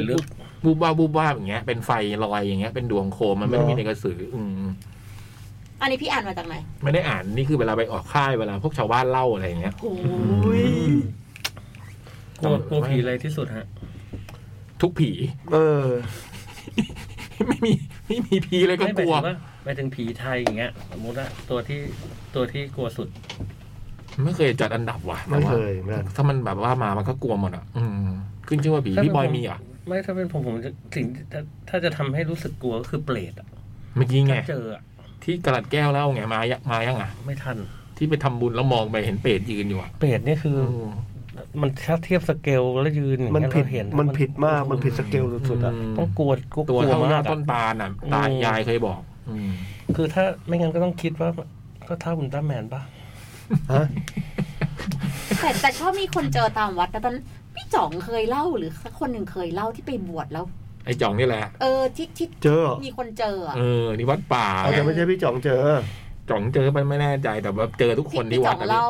ไปบวชตอนเรียนสมัยนู้นอะไรเงี้ยแล้วไปบวชวัดป่าแล้วเจอทุกคนแต่อันเมื่อกี้ก็วัดป่าป่ะเมื่อกี้ที่ไหนนะวัดป่าแถวปทุมอะไรไหมอันนั้นของพี่จ๋องต่างจังหวัดไกลๆเลยตามความเชื่อคือว่าพวกนี้เขาจะมาขอส่วนบุญไง ไปถึงที่วัดอะเวลาสวดมนต์ก็มีคนทำบุญไงมั้งใช่พวกเปรตเขาเลยมาขอส่วนบุญไงนี่ยายเล่านะพระใหม่เอ้แต่เราเพิ่งรู้เมื่อกี้เองนะว่าแบบจริงหรือเปล่าไม่รู้ที่คนเล่ามาไม่ได้ว่าเวลาสวดมนต์อ่ะมันจะมีประกายสีทองออกมาจากตัวเราอ่ะความอุ่นร่างกายอะไรเงี้ยบางทีนะเราไม่รู้หรอกพี่เพราะเราบุมสวดมนต์บุมก็ไม่รู้สึกเพราะตอนบุมก็สวดมนต์ก่อนนอนทุกคืนเราก็ไม่รู้ไงเราก็ไม่รู้สึกมันออกมาแค่ตาคนธรรมดาคงไม่เห็นมั้งอะไรอย่างเงี้ยเนาะแหมยังสนุกนะไว้แต่ก็สนุกถึงต้องรีบกลับมานี่อะไรอ่ะถนนเจริญนครแขวงสำเร็จธนบุรีนี่ก็มีแหละครับ18 ตุลาคมถึงรายการจดหมายเด็กแมวเรียนพี่ๆผู้จัดรายการจดหมายเด็กแมวรวมถึงผู้ฟังทั้งฟังสดฟังย้อนหลังรวมถึงชาวอีเทอร์ทุกท่านสวัสดีครับผมทีเอชสารบันรายงานตัวครับทราบมาว่าจดหมายเด็กแมววันที่18ตุลาคมนี้จะเป็นคอนเซปต์นัดอ่านจดหมายผีกันเลยขออนุญาตนำเรื่องมาร่วมสนุกครับต้องใช้คำว่ามาร่วมสยองนะครับแต่เรื่องที่ผมหยิบมายกที่ผมหยิบยกมานั้นเป็นเรื่องของตัวเองครับแต่เป็นเรื่องที่มาจากรายการ The Ghost ไม่ใช่เรื่องของตัวเองเป็นเรื่องที่มาจากรายการ The Ghost Radio ทีเอสระบันเขาชอบนี่เขาชอบพวกเรื่องผีเรื่องอะไรคนนี้ที่เขาเคยเล่าไงว่าเขาดูรายการอะไรที่เป็นคลิปวิดีโออะไรอ่ะน่ากลัวมากอ่ะตอนนั้นที่เล่าอ่ะผีญี่ปุ่นอ่ะเป็นจากรายการ Ghost Radio ที่ผมฟังแล้วชอบครับเกริ่นนำเล็กน้อยว่าเป็นเวลาประมาณเกือบปีแล้วที่ผมผันตัวเป็นแฟนรายการประจำ The Ghost Radio ฟังเรื่องผีจากรายการนี้ทั้งสดและย้อนหลังโดยตลอดอยากได้คุยกับคนที่ชอบฟังอ่ะอยากรู้ว่ากำลังคิดเลยว่าทำไมชอบเนาะก็อยู่บ้านคนเดียวอย่างมือกองกับเบสละมือเบสอะนอนด้วยกันเวลาเล่นต่างวัดอะมันจะชอบเปิดฟังก่อนนอนมันบอกฟังแล้วง่วงดีกลางคืนอ่ะมันจะชอบเปิดฟังกันพี่เล็กแบบง่วงๆดิจริงเหรอวะเป็นเราแม่งเรานอนไม่ได้แท็กซี่อย่างเงี้ยแท็กซี่ชอบเปิดแท็กซี่ชอบเปิดมากกับบอลสองอย่าง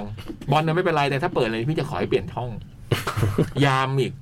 รปภแถวพี่ตึกเนี้ยชอบเปิดฟังแล้วเวลาเดินกับดึกๆบางทีก็ได้ยินลอยมาตำลมไงพี่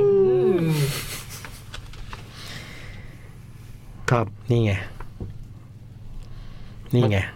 มื่อกี้ถึงตรงอะไรนะโกสเรดิโอ1 ปีฟังรายการผีจากรายการนี้ทั้งสดและย้อนหลังตลอดและมีการแชร์เรื่องที่ตัวเองชอบไปในโซเชียลตัวเองเนืองๆเลยหยิบมาฟังและเลือกเรื่องที่ชอบจริงๆมาแนะนำให้ลองฟังเต็มๆกันใช้คำว่าเรื่องที่ชอบเลยนะ ชอบจริงอย่างนี้ ผมอาจจะหลุดสปอยเนื้อหาและจุดคลี่คลายบ้างเล็กน้อยนะครับหรือถ้าเล่าสรุปแล้วขาดอรรถรสไปขาดอรรถรสก็ไปฟังจริงๆได้ครับเรื่องสิ่งหนึ่งที่ขอได้เล่าโดยคุณเจนนิวซีแลนด์เรื่องเกิดจากคุณเจนกับเพื่อนๆไปเที่ยวบ้านเพื่อนชื่อแอมเจนได้เจอเรื่องหลายอย่างที่น่าแปลกใจทันทีที่เข้ามาตั้งแต่บรรยากาศอึมครึมในบ้านรวมถึงภาพถ่ายเก่าๆที่ในภาพหนึ่งมีผู้หญิงคนหนึ่งที่ถ่ายติดขอบภาพจนแปลกประหลาดขณะที่เพื่อนคนอื่นๆกำลังเดินไปห้องนอนเจนได้สังเกตเห็นผู้หญิงหันหลังล้างจานอยู่ตอนแรกเจนนึกว่าเป็นคุณแม่ของแอมแต่สักพักได้ยินเสียงคุณแม่จากอีกด้านเรียกทักเลยหันไปดูแล้วหันกลับไปด้านที่มีผู้หญิงล้างจานอยู่ก็ปรากฏว่าเธอหายไปแล้วเหตุการณ์แปลกประหลาดถัดมาคือที่บ้านหลังนี้มีแม่บ้านชาวพม่าคนหนึ่งชื่อพี่ดาวที่ทำตัวแปลกประหลาดเพราะในขณะที่เจนกำลังเดินไปหาเพื่อนชื่อฝนที่กำลังสำรวจบ้านและไปเจอบริเวณประตูห้องใต้บันไดเจนก็เห็นว่าพี่ดาวกำลังยืนอยู่ด้านหลังของฝนกำลังยื่นมือไปทางฝนในลักษณะคล้ายคนบีบคอแต่พอเห็นเจนก็เลยเดินออกไปนี่น่ากลัวเลเวลนี้เลยฮะ นี่ไม่เรื่องติดอันดับนะเว้ย นี่มันเป็นเรื่องระดับติดอันดับนะ ตั้งตัวไม่ทันเลย เหตุการณ์น่าสะพรึงยิ่งเพิ่มขึ้นเมื่อเจนได้ยินเสียงคนในบ้านนี้ร้องเพลงหนึ่ง แต่ที่น่าแปลกก็คือเสียงร้องนั้น ร้องไม่จบเพลงแต่กลับร้องแค่ท่อนเดียววนไปหลายรอบน่ากลัวไปป่ะเนี่ยพอเจนพยายามถามคนในบ้านที่เห็นและได้ยินว่าร้องท่อนนี้ชัดเจนไม่ว่าจะเป็นแอมคุณแม่หรือคุณพ่อก็ต่างบอกว่าตัวเองไม่ได้ร้องแถมยิ่งแปลกประหลาดหนักเมื่อเพื่อนๆของเจนที่ไปด้วยกันต่างพูดเหมือนกันว่าไม่เคยได้ยินเสียงเพลงนี้เลยและในคืนหนึ่งเสียงเพลงนี้ก็ดังขึ้นอีกครั้งแต่เป็นเสียงเหมือนคนแก่แต่บ้านนี้ไม่มีคนแก่อยู่เลยนี่นาเจนเลยตัดสินใจชวนแอมตามหาต้นเสียงเดินไปเรื่อยๆจนถึงหน้าห้องใต้บันไดขณะที่กำลังจะเข้าไปในห้องนั้นก็เกิดเสียงกรี๊ดดังลั่นจากอีกห้องทั้งสองคนเลยต้องผ่าจากห้องนั้นไปดูเจอฝนที่อยู่ในสภาพชักงอนน้ำลายฟูมปากและเจอพี่ดาวยืนจ้องอยู่นิ่งๆโดยไม่ทำอะไรเลยแม้แต่จะคิดช่วยเหลือสุดท้ายเพื่อนๆต้องช่วยกันพาฝนไปส่งโรงพยาบาลเหลือเจนอยู่กับครอบครัวพี่แอม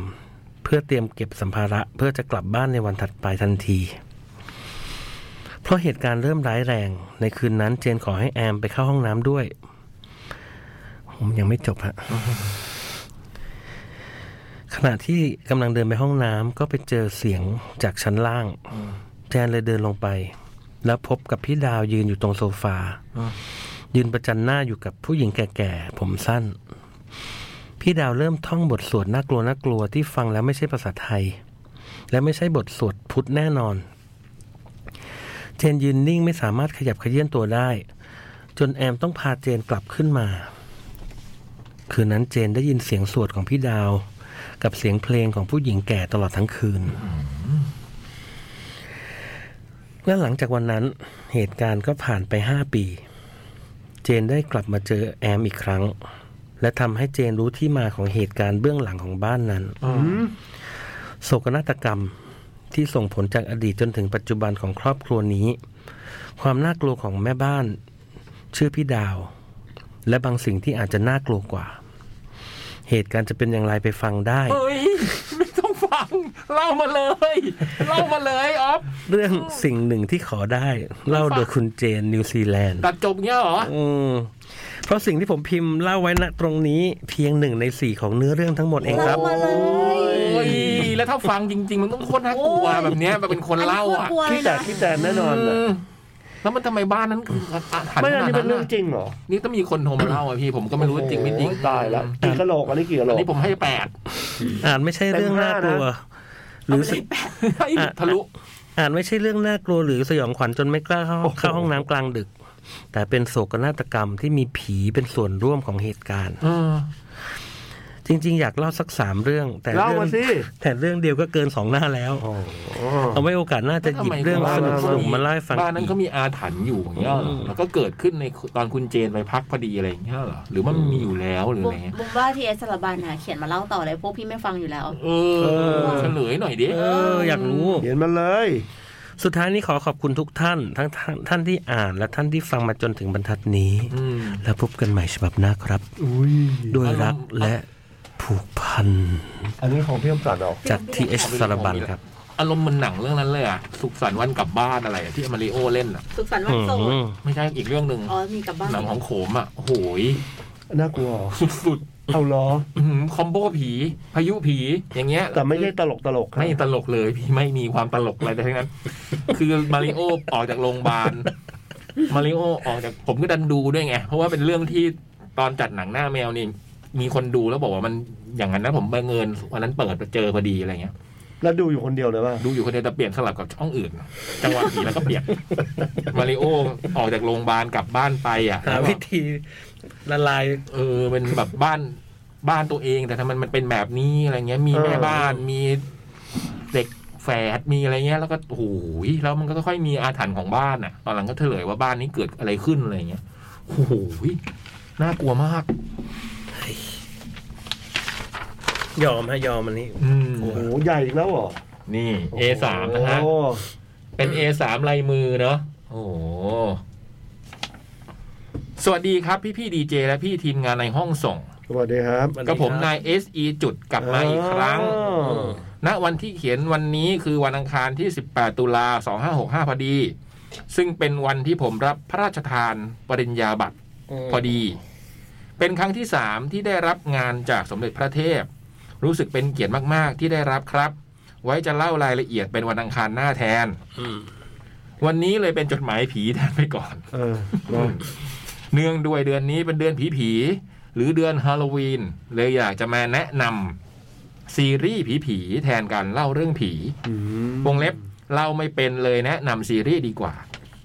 เนื่องด้วยตนเองนั้นเป็นคนที่ชอบฟังหรือดูการ์ตูนญี่ปุ่นมากเลยมักจะชอบฟังเรื่องเล่าต่างๆจากประเทศญี่ปุ่นจึงขอหยิบแอนิเมชั่นที่ได้ดัดแปลงมาจากมังงะของอาจารย์จุนจิอิโตะโอ้โหคนนี้สุดยอดก้อนหอยมรณะอนิเมะดังกล่าวสามารถค้นหาได้ใน YouTube ดังนี้อิโตะจุนจิคอลเลกชันจากช่อง Muse Thailand นั่นแหละครับส่วนวันนี้ขอตัวลาไปก่อนจากนาย SE จุดใครที่สนใจนะอิโตะจุนจิแล้วก็คอลเลกชันที่ช่อง Muse Thailand เนาะอิโตะจุนจินี่คือเป็นการ์ตูนที่สุดยอดแห่งความหลอนนะพี่บอยได้อ่านใช่ไหมพี่บอยกล้าอ่านใช่ไหมกล้าพี่ไม่ค่อยกล้านี่ไงก้นหอยมรณะไงมันเป็นปรมาจารย์แห่งการ์ตูนหลอนนะแล้วเดี๋ยว Netflix กำลังจะมีนะ Netflix กำลังเพิ่งประกาศว่าจะทำอนิเมะชุดอิโตะจุนจิแต่น่าจะเริ่มต้นจำไม่ได้ว่ามกราหรือไงเนี่ยแต่ไม่ได้เป็นแฟนไม่ค่อยคือมันน่ากลัวจริงๆอ่ะเรื่องของคุณอิโตะจุนจิเนี่ยหนังผีที่พวกพี่กลัวที่สุดคือเรื่องอะไรโอ้โห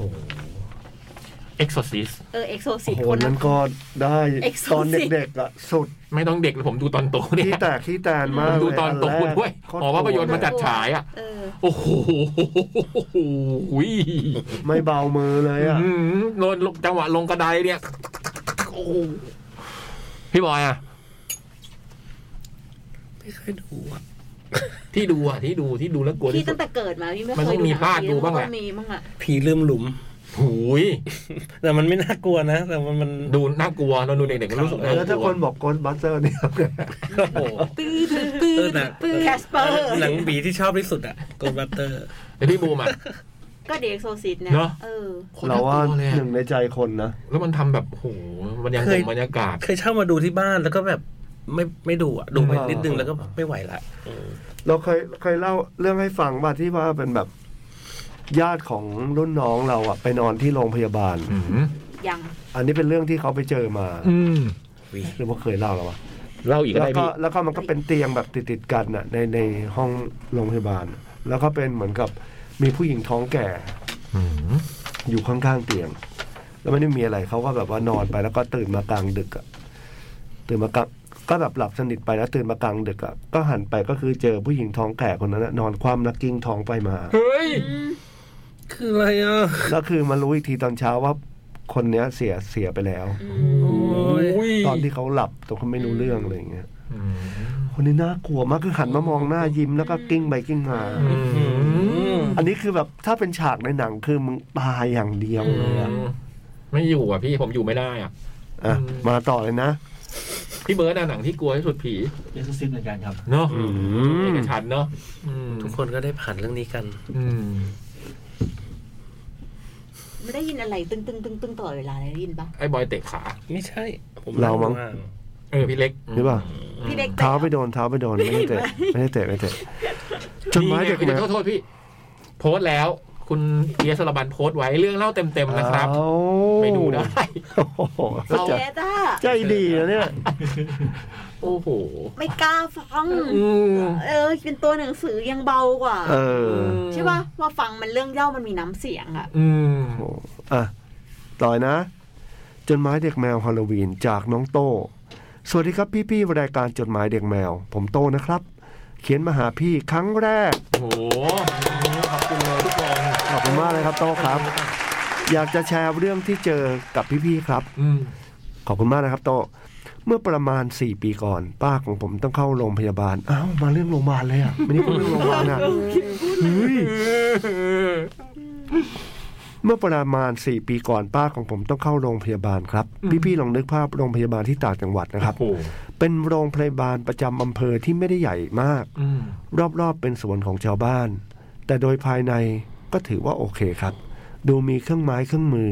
การแพทย์โอเคสำหรับโรงพยาบาลเล็กๆและสะอาดดีครับป้าของผมนับเป็นญาติที่สนิทมากๆคนหนึ่งเลยครับป้าแกป่วยหนักมานานเดินเหินลำบากแต่ก็ยังพูดจารู้เรื่องเป็นปกติจนวันหนึ่งคุณน้าเข้าไปปลุกอยู่นานแล้วก็ไม่ตื่นจนตัดสินใจเรียกรถพยาบาลมารับแต่พอรถพยาบาลมาถึงคุณป้าก็ตื่นแต่อาการไม่สู้ดีเลยตัดสินใจพาไปเฝ้าดูอาการที่โรงพยาบาลครับตอนนั้นที่โรงพยาบาลเหลือแต่ห้องเตียงรวมเลยตัดสินใจว่าผมเองที่จะนอนเฝ้าคุณป้าอยู่ที่นั่นเพราะเขาอนุญาตให้เฝ้าได้แค่คนเดียวต้องเอาที่นอนมาเองอยู่ได้ข้างๆเตียงคุณป้าครับหลังจากที่มาโรงพยาบาลคุณป้าเริ่มพูดได้น้อยลงแต่แววตาแกก็ยังคงความเป็นคนที่สดใสอบอุ่นมากๆเหมือนเดิมพอได้เห็นคุณป้ามีความสุขที่เราชวนแกคุยเรื่องเก่าผมก็รับรู้ได้ว่าแกมีความสุขและแกก็คงรู้ว่าเป็นช่วงเวลาสุดท้ายของตัวเองสิ่งที่คุณป้าพยายามพูดด้วยเรี่ยวแรงที่เหลือเพียงเล็กน้อยส่วนใหญ่จึงเป็นการสั่งสอนและสั่งเสียกับผมคนที่มาหาผ่านไป5คืนอย่างไปช้าๆเพราะเหมือนผมได้ใช้ชีวิตกับคุณป้าอย่างคุ้มค่าทุกวินาทีได้คอยดูแลพูดคุยใช้เวลาที่เหลือกับป้าอย่างเต็มที่จริงๆแต่สิ่งที่ไม่ค่อยปกติคือตอนกลางคืนของคืนที่6ตอนกลางดึกของคืนที่6ผมสะดุ้งตื่นกลางดึกเพราะรู้สึกเหมือนมีใครมาเขย่าตัวจนตกใจลุกขึ้นมาแต่ก็ไม่เห็นใครผมได้สติ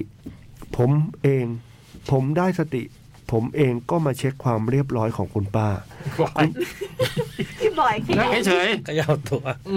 คุณป้ายังนอนอยู่เหมือนเดิมผ้าห่มยังคงอยู่ที่เดิมแต่เหมือนออกซิเจนในถังใกล้หมดแล้วแล้วผมก็เหลือบไปเห็นคุณพยาบาลเดินผ่านหน้าต่างบานเกล็ดตอนนั้นภาพที่เห็นเป็นภาพคุณพยาบาลเดินย้อนแสงเห็นแต่เพียงเงาและหมวกพยาบาลที่โผล่ให้เห็นผ่านช่องหน้าต่างด้านบนที่หลุดหายไปผมเองตั้งใจจะไปเรียกให้คุณพยาบาลมาเปลี่ยนถังออกซิเจนให้แต่ยังไม่ทันจะออกเสียงผมก็สังเกตว่าเงาและหมวกของพยาบาลที่เคลื่อนผ่านไปนั้นมันไม่ใช่การเคลื่อนที่ตามปกติแต่เป็นการเลื่อนไปแบบไม่มีจังหวะขึ้นลงแบบที่คนเดินทั่วไปผมรีบทิ้งตัวลงมานอนทันทีแล้วมานั่งคิดทบทวนสิ่งที่เกิดขึ้นใจนึงก็คิดว่าคุณพยาบาลคงเดินตัวตามปกติแต่อีกใจก็แย้งว่าสิ่งที่เห็นไม่น่าใช่เรื่องปกติแน่ๆตอนนั้นผมมีแต่ความขัดแย้งในใจถึงเรื่องที่เพิ่งเกิดขึ้นแต่ก็ข่มใจพยายามไม่คิดอะไรแล้วเดินไปแจ้งคุณพยาบาลให้เปลี่ยนถังออกซิเจนจากนั้นพอทุกอย่างเรียบร้อยก็กลับมาข่มตานอนพอตื่นเช้าขึ้นมาผมกลับมาทบทวนแล้วก็ยิ่งรู้สึกคิดว่าใช่แน่ๆเจอแล้วแน่ๆแต่ไม่กล้าบอกใครโชคดีที่วันนั้นเราได้ห้องพิเศษพอดีตอนสายๆคุณน้าเข้ามาเยี่ยมแต่วันนี้คุณป้าตื่นช้ากว่าปกติผมเลยเอื้อมมือไปจะปลุกคุณป้าแต่คุณน้าห้ามไว้ก่อนจนบ่ายๆคุณป้าก็ตื่นขึ้นแล้วคุณน้าจึงเข้าไปคุยด้วยแต่คุณป้าได้แต่ลืมตามองและในคืนนั้นเองคุณป้าก็จากเราไปอย่างสงบหลังจากงานพิธีทุกอย่างเสร็จสิ้นคุณน้าก็มาเล่าให้ฟังทั้งน้ำตาว่ารู้สึกผิดมากๆในวันที่ปลุกคุณป้าที่บ้านแล้วคุณป้าไม่ตื่นคุณน้าก็ปลุกแล้วปลุกอีกจนตอนที่คุณป้าตื่นคุณป้าพูดว่าแกมาปลุกฉันทำไมฉันกำลังอยู่ในทุ่งดอกไม้สวยเหลือเกินผมพยายามไม่คิดเชื่อมโยงสิ่งที่เกิดขึ้นอีกแล้วแต่ก็เชื่อจริงๆว่าคุณป้าคงไปในที่ที่ดีอย่างแน่นอนเพราะตอนที่เราอยู่แกเป็นคนที่จิตใจดีไม่เคยคิดร้ายกับใครโอ้สาบนะเป็นเงาผ่านหน้าต่างนะโหและช่องบานเกล็ดนี่นึกภาพออกเลยนะโรงพยาบาลต่างจังหวัดนะแค่โรงพยาบาลก็บอกว่ามีทุกที่อ่ะเขามาซ้อมเซิร์ฟสเก็ตหรือเปล่า อุ้ยตายละเดี๋ยวพี่บอยเขาเลิกฮิตไปแล้วลบหลู่เซิร์ฟสเก็ตเขาเลิกเล่นไปแล้วลบหลู่ป่ะเนี่ยเปล่าครับบุลลี่ผีเหรอไม่ได้นะพี่บอยนะฮะเปล่าครับพี่บอยเคยเจอกับตัวไหมไม่เคยนั่งยังสั่นตัวสั่นตัวสั่นเลยไหมเนี่ยไม่เคยพี่เกิดไม่เคยเห็นเลยใช่ป่ะในชีวิตอะเคยไหมเคยแต่ว่าก็ไม่แน่ใจอะตอนไหนกลางคืนบอกไปเลยพี่บอยบอกไปเลยเคยที่เข้าค่ายไอ้ลูกรอดอไงเคยเล่าแล้วครั้งเดียวเหรอขอชนไก่ใช่ไหมนี่ครับเหมือนจะคลาสสิกนะที่นั่นคลาสสิกฮะที่นั่นหมดแล้วปะหมดแล้ว11ฉบับเฮ้ยฮะเฮ้ยนี่ครบเลยเหรอเพื่อนเราอ่านไป11ฉบับเรากำลังนึกว่า1 2นี่ใครเลื่อนเก้าอี้อะไรอยู่3 4เบิร์ดไอ้เขาจะเลื่อนทำไมไงเขาจะเลื่อนทำไมของเรา4ฉบับอ่ะแจกไปหมดแล้วนะจริงเพราะผมก็เยอะเหมือนกันนะแต่ว่าเราอ่านแล้วปกติเราอ่านนะเราก็จะคุยถกเกมอะไรแต่อันนี้มันถกยากคือเราไม่รู้จะถกยังไงเลยอ่ะเราจะถกยังไงคือเราอ่านล้วนแล้วอันแต่ละอันเนี่ยนัดตัดสินอย่างเงี้ยแบบลงบาลเยอะก็จะคุยแล้วน้ำท่วมแบบเปรตอย่างเงี้ยคือเราก็ไม่รู้จะคุยยังไงมันต่อไม่ค่อยได้อ่ะมันต่อเรื่องยากเนาะใช่คือวันนี้เราต่อไปเยอะนะเราอ่านจดหมายเยอะเราก็อ่านเยอะอยู่ที่ผม4เราก็4ผม2 10ดิ10ฉบับเอ๊ะหรือว่า10ฉบับมีซุปเปอร์ที่เติมมาอีกอันนึงไงเราเลยโหก็ถือว่าเฮ้ยนี่มันใช่ตลอดเวลาป่ะใช่มันผมไม่น่าทักเลยอ่ะมันกินข้าวอยู่แล้วทำไมเขาเลื่อนเก้าอี้ตลอดเวลาก็เลยเลิกเลื่อนแล้วไงนี่ไงไม่แต่เสียงไม่ได้มาจากน้ำเหมือนเสียงมาจากข้างบนได้ยินแบบนี้พี่ตรงนี้ผมไม่ได้ใส่หูพี่เล็กไม่จริงๆนะเรารู้สึกแบบนั้นนึกว่าเราใส่หูไม่แต่ว่าตอนเลื่อนตลอดเวลาจริงๆใช่ก็มันมีคนอยู่ข้างนอกไม่ต้องไปสงสัยรู้แล้วแต่ทำไมเลื่อนทำไมคนไม่สงสัยพยายามจะคิดเหตุผลไงว่าคนอะไรจะเลื่อนโควิดมั้งมันกินข้าวไงมันก็นั่งของมันอ่ะตามภาษาคือเลื่อนเล่นกินนานแล้วนะเลื่อนเล่นไปกินนานแล้วนะมันกินนานพี่สองคนนี้มันกินนานกับข้าวมันเยอะอย่าไปสงสัยคือกำลังบอกว่าอย่าไปสงสัยถ้ามีคนอยู่อย่าไปสงสัยแล้วถ้าบอกว่ากลับไปต้องนานแล้วอ่ะไม่มีทางเราต้องทำงานไงพวกนี้ถ้าเราเข้าไปดูที่ Cat Expo เราเจอพวงมาลัยอ่ะโอ้โหอันนี้เป็นเรื่องอนาคตอย่าไปพูดคิดเกี่ยวผมพี่แรงพูดถึงพวงมาลัยที่แขวนตรงหัววงตกใจมองหน้ากันแล้วเราขนลุกสู้จริงๆอ่ะให้พี่บนตกใจเพราะพี่แรงพูดก็แบบคือเคยรู้ใช่มั้ยฮะเรื่องพวงมาลัยเนี่ยทำไมนะเขาบอกว่าถ้าเห็นตรงไหนก็คือตรงนั้นมีก็นี่ถึงตกใจไงอันนี้ขยายความขึ้นผมไปเพื่อนผมเคยเช่าออฟฟิศที่เป็นบ้านเก่าๆเงี้ยแล้วผมเป็นคนน่ากลัวเลยพี่เรื่องนี้แม่งระดับ10กะโหลกมาเลยเนี้ยมาพี่บอยไม่เรื่องเราไม่เป็นเราให้น่ากลัวเป็นแต่ว่าคือผมไปอ่ะก็มีพวงมาลัยมีทูบกระถางทูบเล็กๆเนี่ยประมาณ10ที่อ่ะโอ้โหเป็นบ้านทั้งบ้านอ่ะเป็นบ้านเก่าวังเก่าอะไรเงี้ยที่อยู่ในเขตวังอะไรเงี้ยแล้วก็แบบแล้วก็ถามมันว่าทำไมต้องเยอะอย่างเงี้ยน้องบอกก็เห็นตรงไหนก็ไว้ตรงตั้งตรงนั้นแต่สวยมั้ยบ้านสวยฮะสวยบ้านเก่าบ้านไม้อะไรเงี้ย 6:00 นปั๊บหมาหอนทุกวันโอ้เป็นลักษณะนั้นน่ะเป็นอารมณ์เนี้ยแล้วก็เพื่อนบอยก็มีคนนึงที่เห็นอะไรอย่างงี้ไปแล้วก็เห็นอยู่ตอนนู้นตรงนี้อะไรเงี้ยเหมือนคนที่บุมรู้จักเลยอ่ะในชีวิตเนี่ยบุมเคยเจอคนอย่างเงี้ย2คนมีพี่แอนกับไอ้ต้อมเด็กฝึกงานที่แฟตพวกเนี้ยก็คือเขาเห็นแล้วเขาจะบอกเลยพี่บอกเขาบอกเลยว่าเพื่อนพี่เนี่ยนั่งสนทนากันอยู่ดึกๆเนี้ยบีก็ลุกไปแล้วก็พูดกับต้นไม้อย่างเงี้ยหัวกันหมดทั้งวง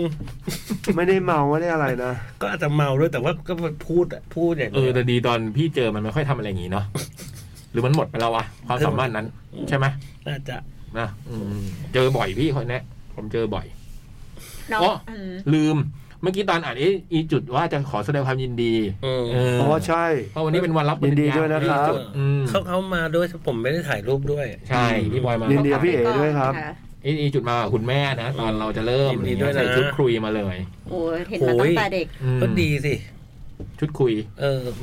ม่เหงาแต่หน้าตาสดใสนะมาชุดแต่ผ่องนะ วันนี้หน้าผ่องผิวผ่องมีความสุขแล้วมั้งของแพ้วย้อนหลังเรียนจบคุณแม่มาขอบคุณบอกว่าขอบคุณที่เลี้ยง SE จุด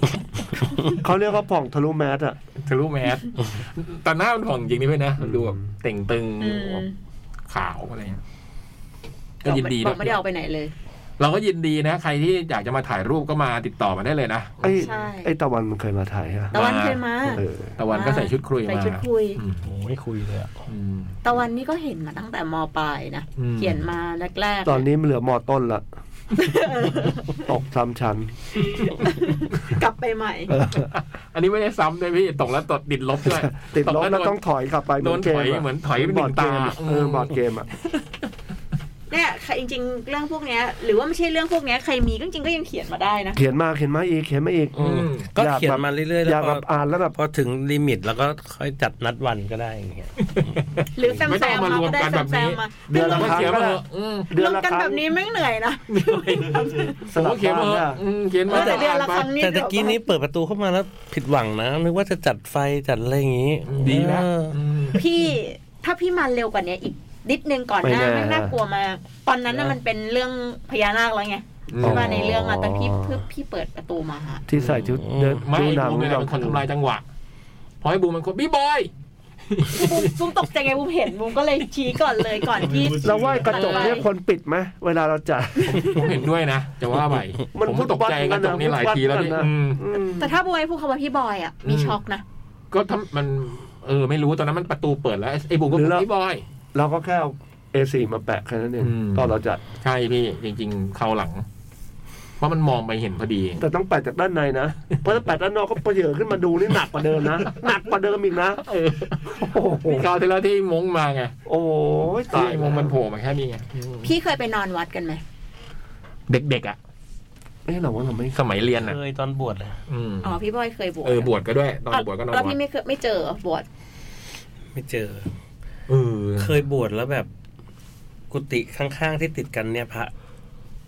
คือเห็นอยู่อ่ะในบวชอยู่15วันเนี่ย5วันแรกก็อยู่ด้วยกันแล้วอยู่ดีก็ตายเสียชีวิตไปเฉยๆเลยอ่ะแล้วก็ไปแล้วก็เป็นกุฏิโล่งๆแล้วก็นอนอยู่ติดกันเนี่ยในวันที่เหลือสุดๆโอ้โหแล้วเหลือกี่วันตอนนั้นก็ประมาณครึ่งทางนะโอ้ยแล้วก็ไม่มีใครมาไม่มีเปลี่ยนไม่ทันมั้งคงหาคนมาแทนไม่ทันก็ไม่เจอตอนบวชไม่เจอพี่เล็กก็ไม่เคยนอนวัดน่าจะไม่นะพี่คำสันเคยปะเคยบวชแต่ก็ไม่เจอตอนบวชนอนวันละครั้งโอ้โหเหรอผมบวชวันละครั้งนี่แต่ผมบวชสั้นผมบวช5วันแล้วหน้าไฟหรือว่าไม่พี่ไปบวชแบบบวชจริงๆตั้งใจบวชแล้วทำไม5วันหนึ่งก็จังหวะมันเวลามันมีเท่านี้แล้วก็เคยไปนอนที่แม่ฮ่องสอนที่หนึ่งเป็นวัดบนยอดอะไรตรงนั้นนะไม่มีอะไรไม่เจอบุมก็นอนที่แม่ฮ่องสอนพี่ตอนนั้นเป็นลองทริปอะเป็นทริปที่แบบไปนอนวัดวันนึงเป็นวัดใหญ่ๆเลยอะไม่รู้ทำไมคณะถึงเซอร์เวย์ให้ไปนอนวัดกันคืนนึงแต่เก้าอี้เลื่อนตลอดเวลาเลยนะต้องเข้าไปดูที่ว่ามันมีคนที่ถ้ามันมีคนไม่ต้องสงสัยนั่นไงเสียงกินข้าวใช่ไหมทำไมรู้ว่าเสร็จมันนั่งดูทีวีแล้วมันก็มีเก้าอี้ตัวนึงไว้วางขาดูแล้วมันก็ดูเรื่องอะไรเรื่องมามันมีคนไม่ต้องสงสัยถ้าไม่มีคนค่อยสงสัยแล้วมันจะเลื่อนทำไมเพลินคือเราก็ขวัญอ่อนต่อไปนอนพักที่วัดใช่แต่ก็ไม่เจออะไรก็คือทั้งคณะเลยพี่แบบคณะนิเทศมาประมาณแบบเกือบ100คนน่ะลองทิปอ่ะก็แบบก็ครั้งนึงที่ไปนอนวัดเสียงไอ้นี่เมื่อกี้เดินไปคงบอลเข้าหรืออะไรเงี้ยอย่าไปสงสัยคือตรรกะมันอย่างนี้ถ้ามีคนอยู่ไม่ต้องสงสัยเข้าใจป่ะถ้าไม่มีคนค่อยสงสัยแต่เสียงมันแปลกๆกับเสียงมันไม่มีอะไรไม่มีคนถ้าไม่มีคนแปลกจริงนะพี่ไม่แปลกคนมีคนอยู่ไงมันวิทยาศาสตร์ระเบิดเคยเจออะไรในวัดนะในวัดอะครับไม่เคยครับเคยไปนอน2ทีนอนที่สุโขทัยทีนึงแต่ว่าอันนั้นแบบคนเยอะมันเป็นประเพณีออกพรรษาเนี่ยครับเขาจะเหมือนแต่ละวัดอะจะส่งพระมาแล้วก็มากันเทศกันแล้วก็เหมือนแบบแบทเทิลกัน ไม่เชิงชนๆนะแต่ว่าเหมือนว่าเป็นประเพณีมั้งใช่ไหมพระมหาชาดกที่เป็น9ภาคของพระเจ้าแล้วก็แบบว่าการเทศนี้วัดนี้นะการเทศนี้วัดนี้นะการเทศนี้แล้วก็แบบเทศกันข้ามวันข้ามคืนนะครับแล้วก็มหาชาติเทศมหาชาติแล้วก็แบบอันนี้วัดเราเว้ยเชียร์อย่างเงี้ยอ๋อเหรอก็จะเป็นบวชเป็นช่วงออกพรรษาครับผมก็นอนก็ข้ามวันเหมือนกันแต่ก็ไม่มีอะไรเพราะว่าคนเยอะอีกทีนึงก็แบบไปค่ายสอนเด็กเขียนหนังสือแบบเด็กอนุบาลนะครับสอนภาษาไทยก็ไม่มีอะไรเหมือนกันได้เพราะไปกันเยอะอะไม่เคยแบบไปแบบนอนกันน้อยๆยังไม่เคยครับหมดขอบพระคุณทุ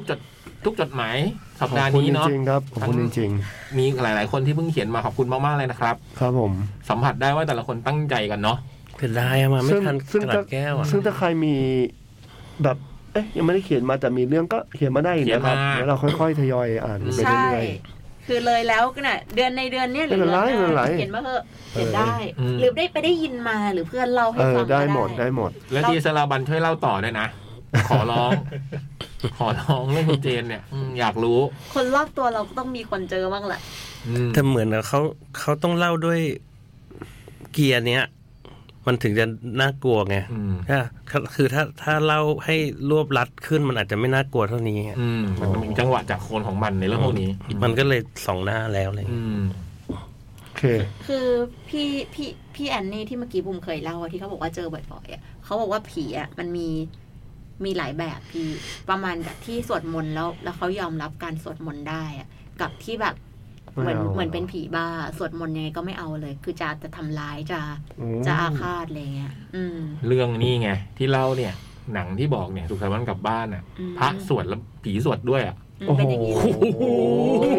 โอ้ยมีเล่มหาดูดิสุขสันต์วันกลับบ้านซัดต่อเลยเหรอโคตรน่ากลัวเลยพี่โคตรน่ากลัวโอ้โหมันไม่ยอมอ่ะเขาแบบเป็นผีที่แบบไม่ฟังเสียงสวดมนต์เลยอ่ะคือแบบอาฆาตอ่ะคือบางคนเขาดักได้สวดบุญแล้วก็ไปไงถ้าเราไปเมืองนอกแล้วเจอผีอ่ะสวดมนต์ก็ไม่รู้เรื่องแต่เราว่านะเวลาไปเมืองนอกไม่ค่อยกลัวเท่าอยู่เมืองไทยนะอังกฤษน่ากลัวพี่จริงเหรอเราไม่เคยกลัวผมจำได้ว่าเวลาผมไปเมืองนอกผมกลัวที่อังกฤษที่เดี๋ยวเขารู้สึกตึกมันเก่าอ๋อเราเคยถามเพื่อนตอนสมัยแบบเล่นดนตรีกันแล้วมันเป็นมือเบสบอกว่าเฮ้ยไอ้บิชมึงเคยเจอไหมผีแต่กูถามจริงๆเลยคือแบบมึงอยู่ในประเทศอังกฤษอย่างเงี้ยแบบที่ไทยมันมีเรื่องน่ากลัวเยอะมันบอกว่าเคยเจอนะแบบว่านอนอยู่แล้วตื่นขึ้นมาก็คือห้องมันมีเก้าอี้โยกเก้าอี้มันโยกเองอะไรเงี้ยแต่นั่นครั้งเดียวที่มันเคยเจอแบบหน้าต่างก็ไม่ได้เปิดลมไม่ได้เข้ามันโยกเองอะไรเงี้ยรู้สึกว่าตึกที่อังกฤษมันจะแบบ100ปีกว่าทั้งนั้นเลยแต่ละหลังนะแล้วทางมันก็จะแบบอะไรอย่างเงี้ยผมจะกลัวไม่แต่ละว่าตึก100ปีของอย่างอังกฤษเงี้ย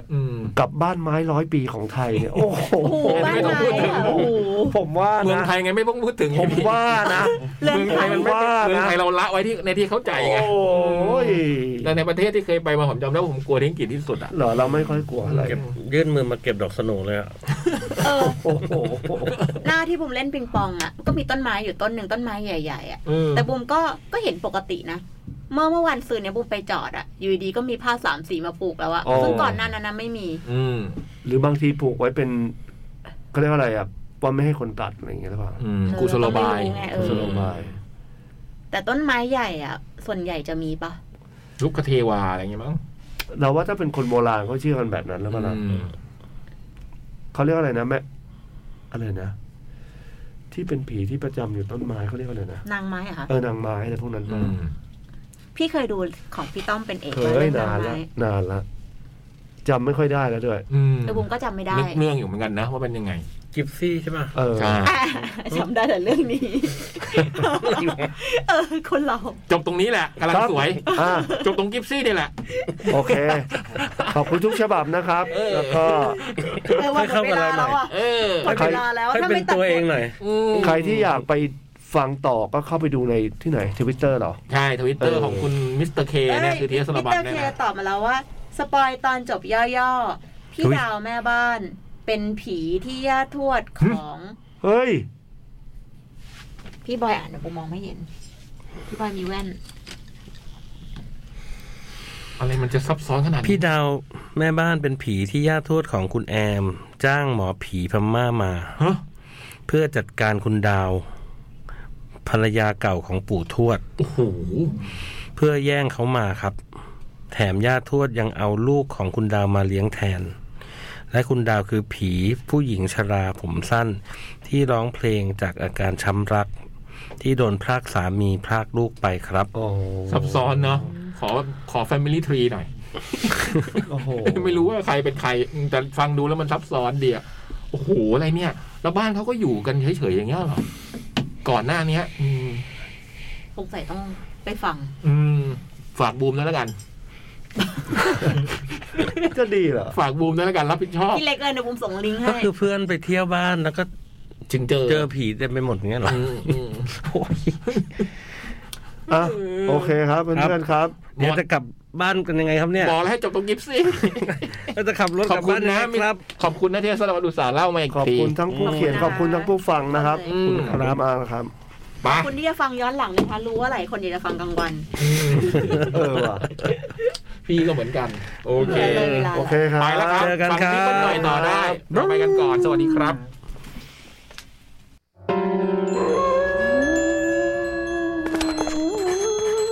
จดหมายเด็กแมว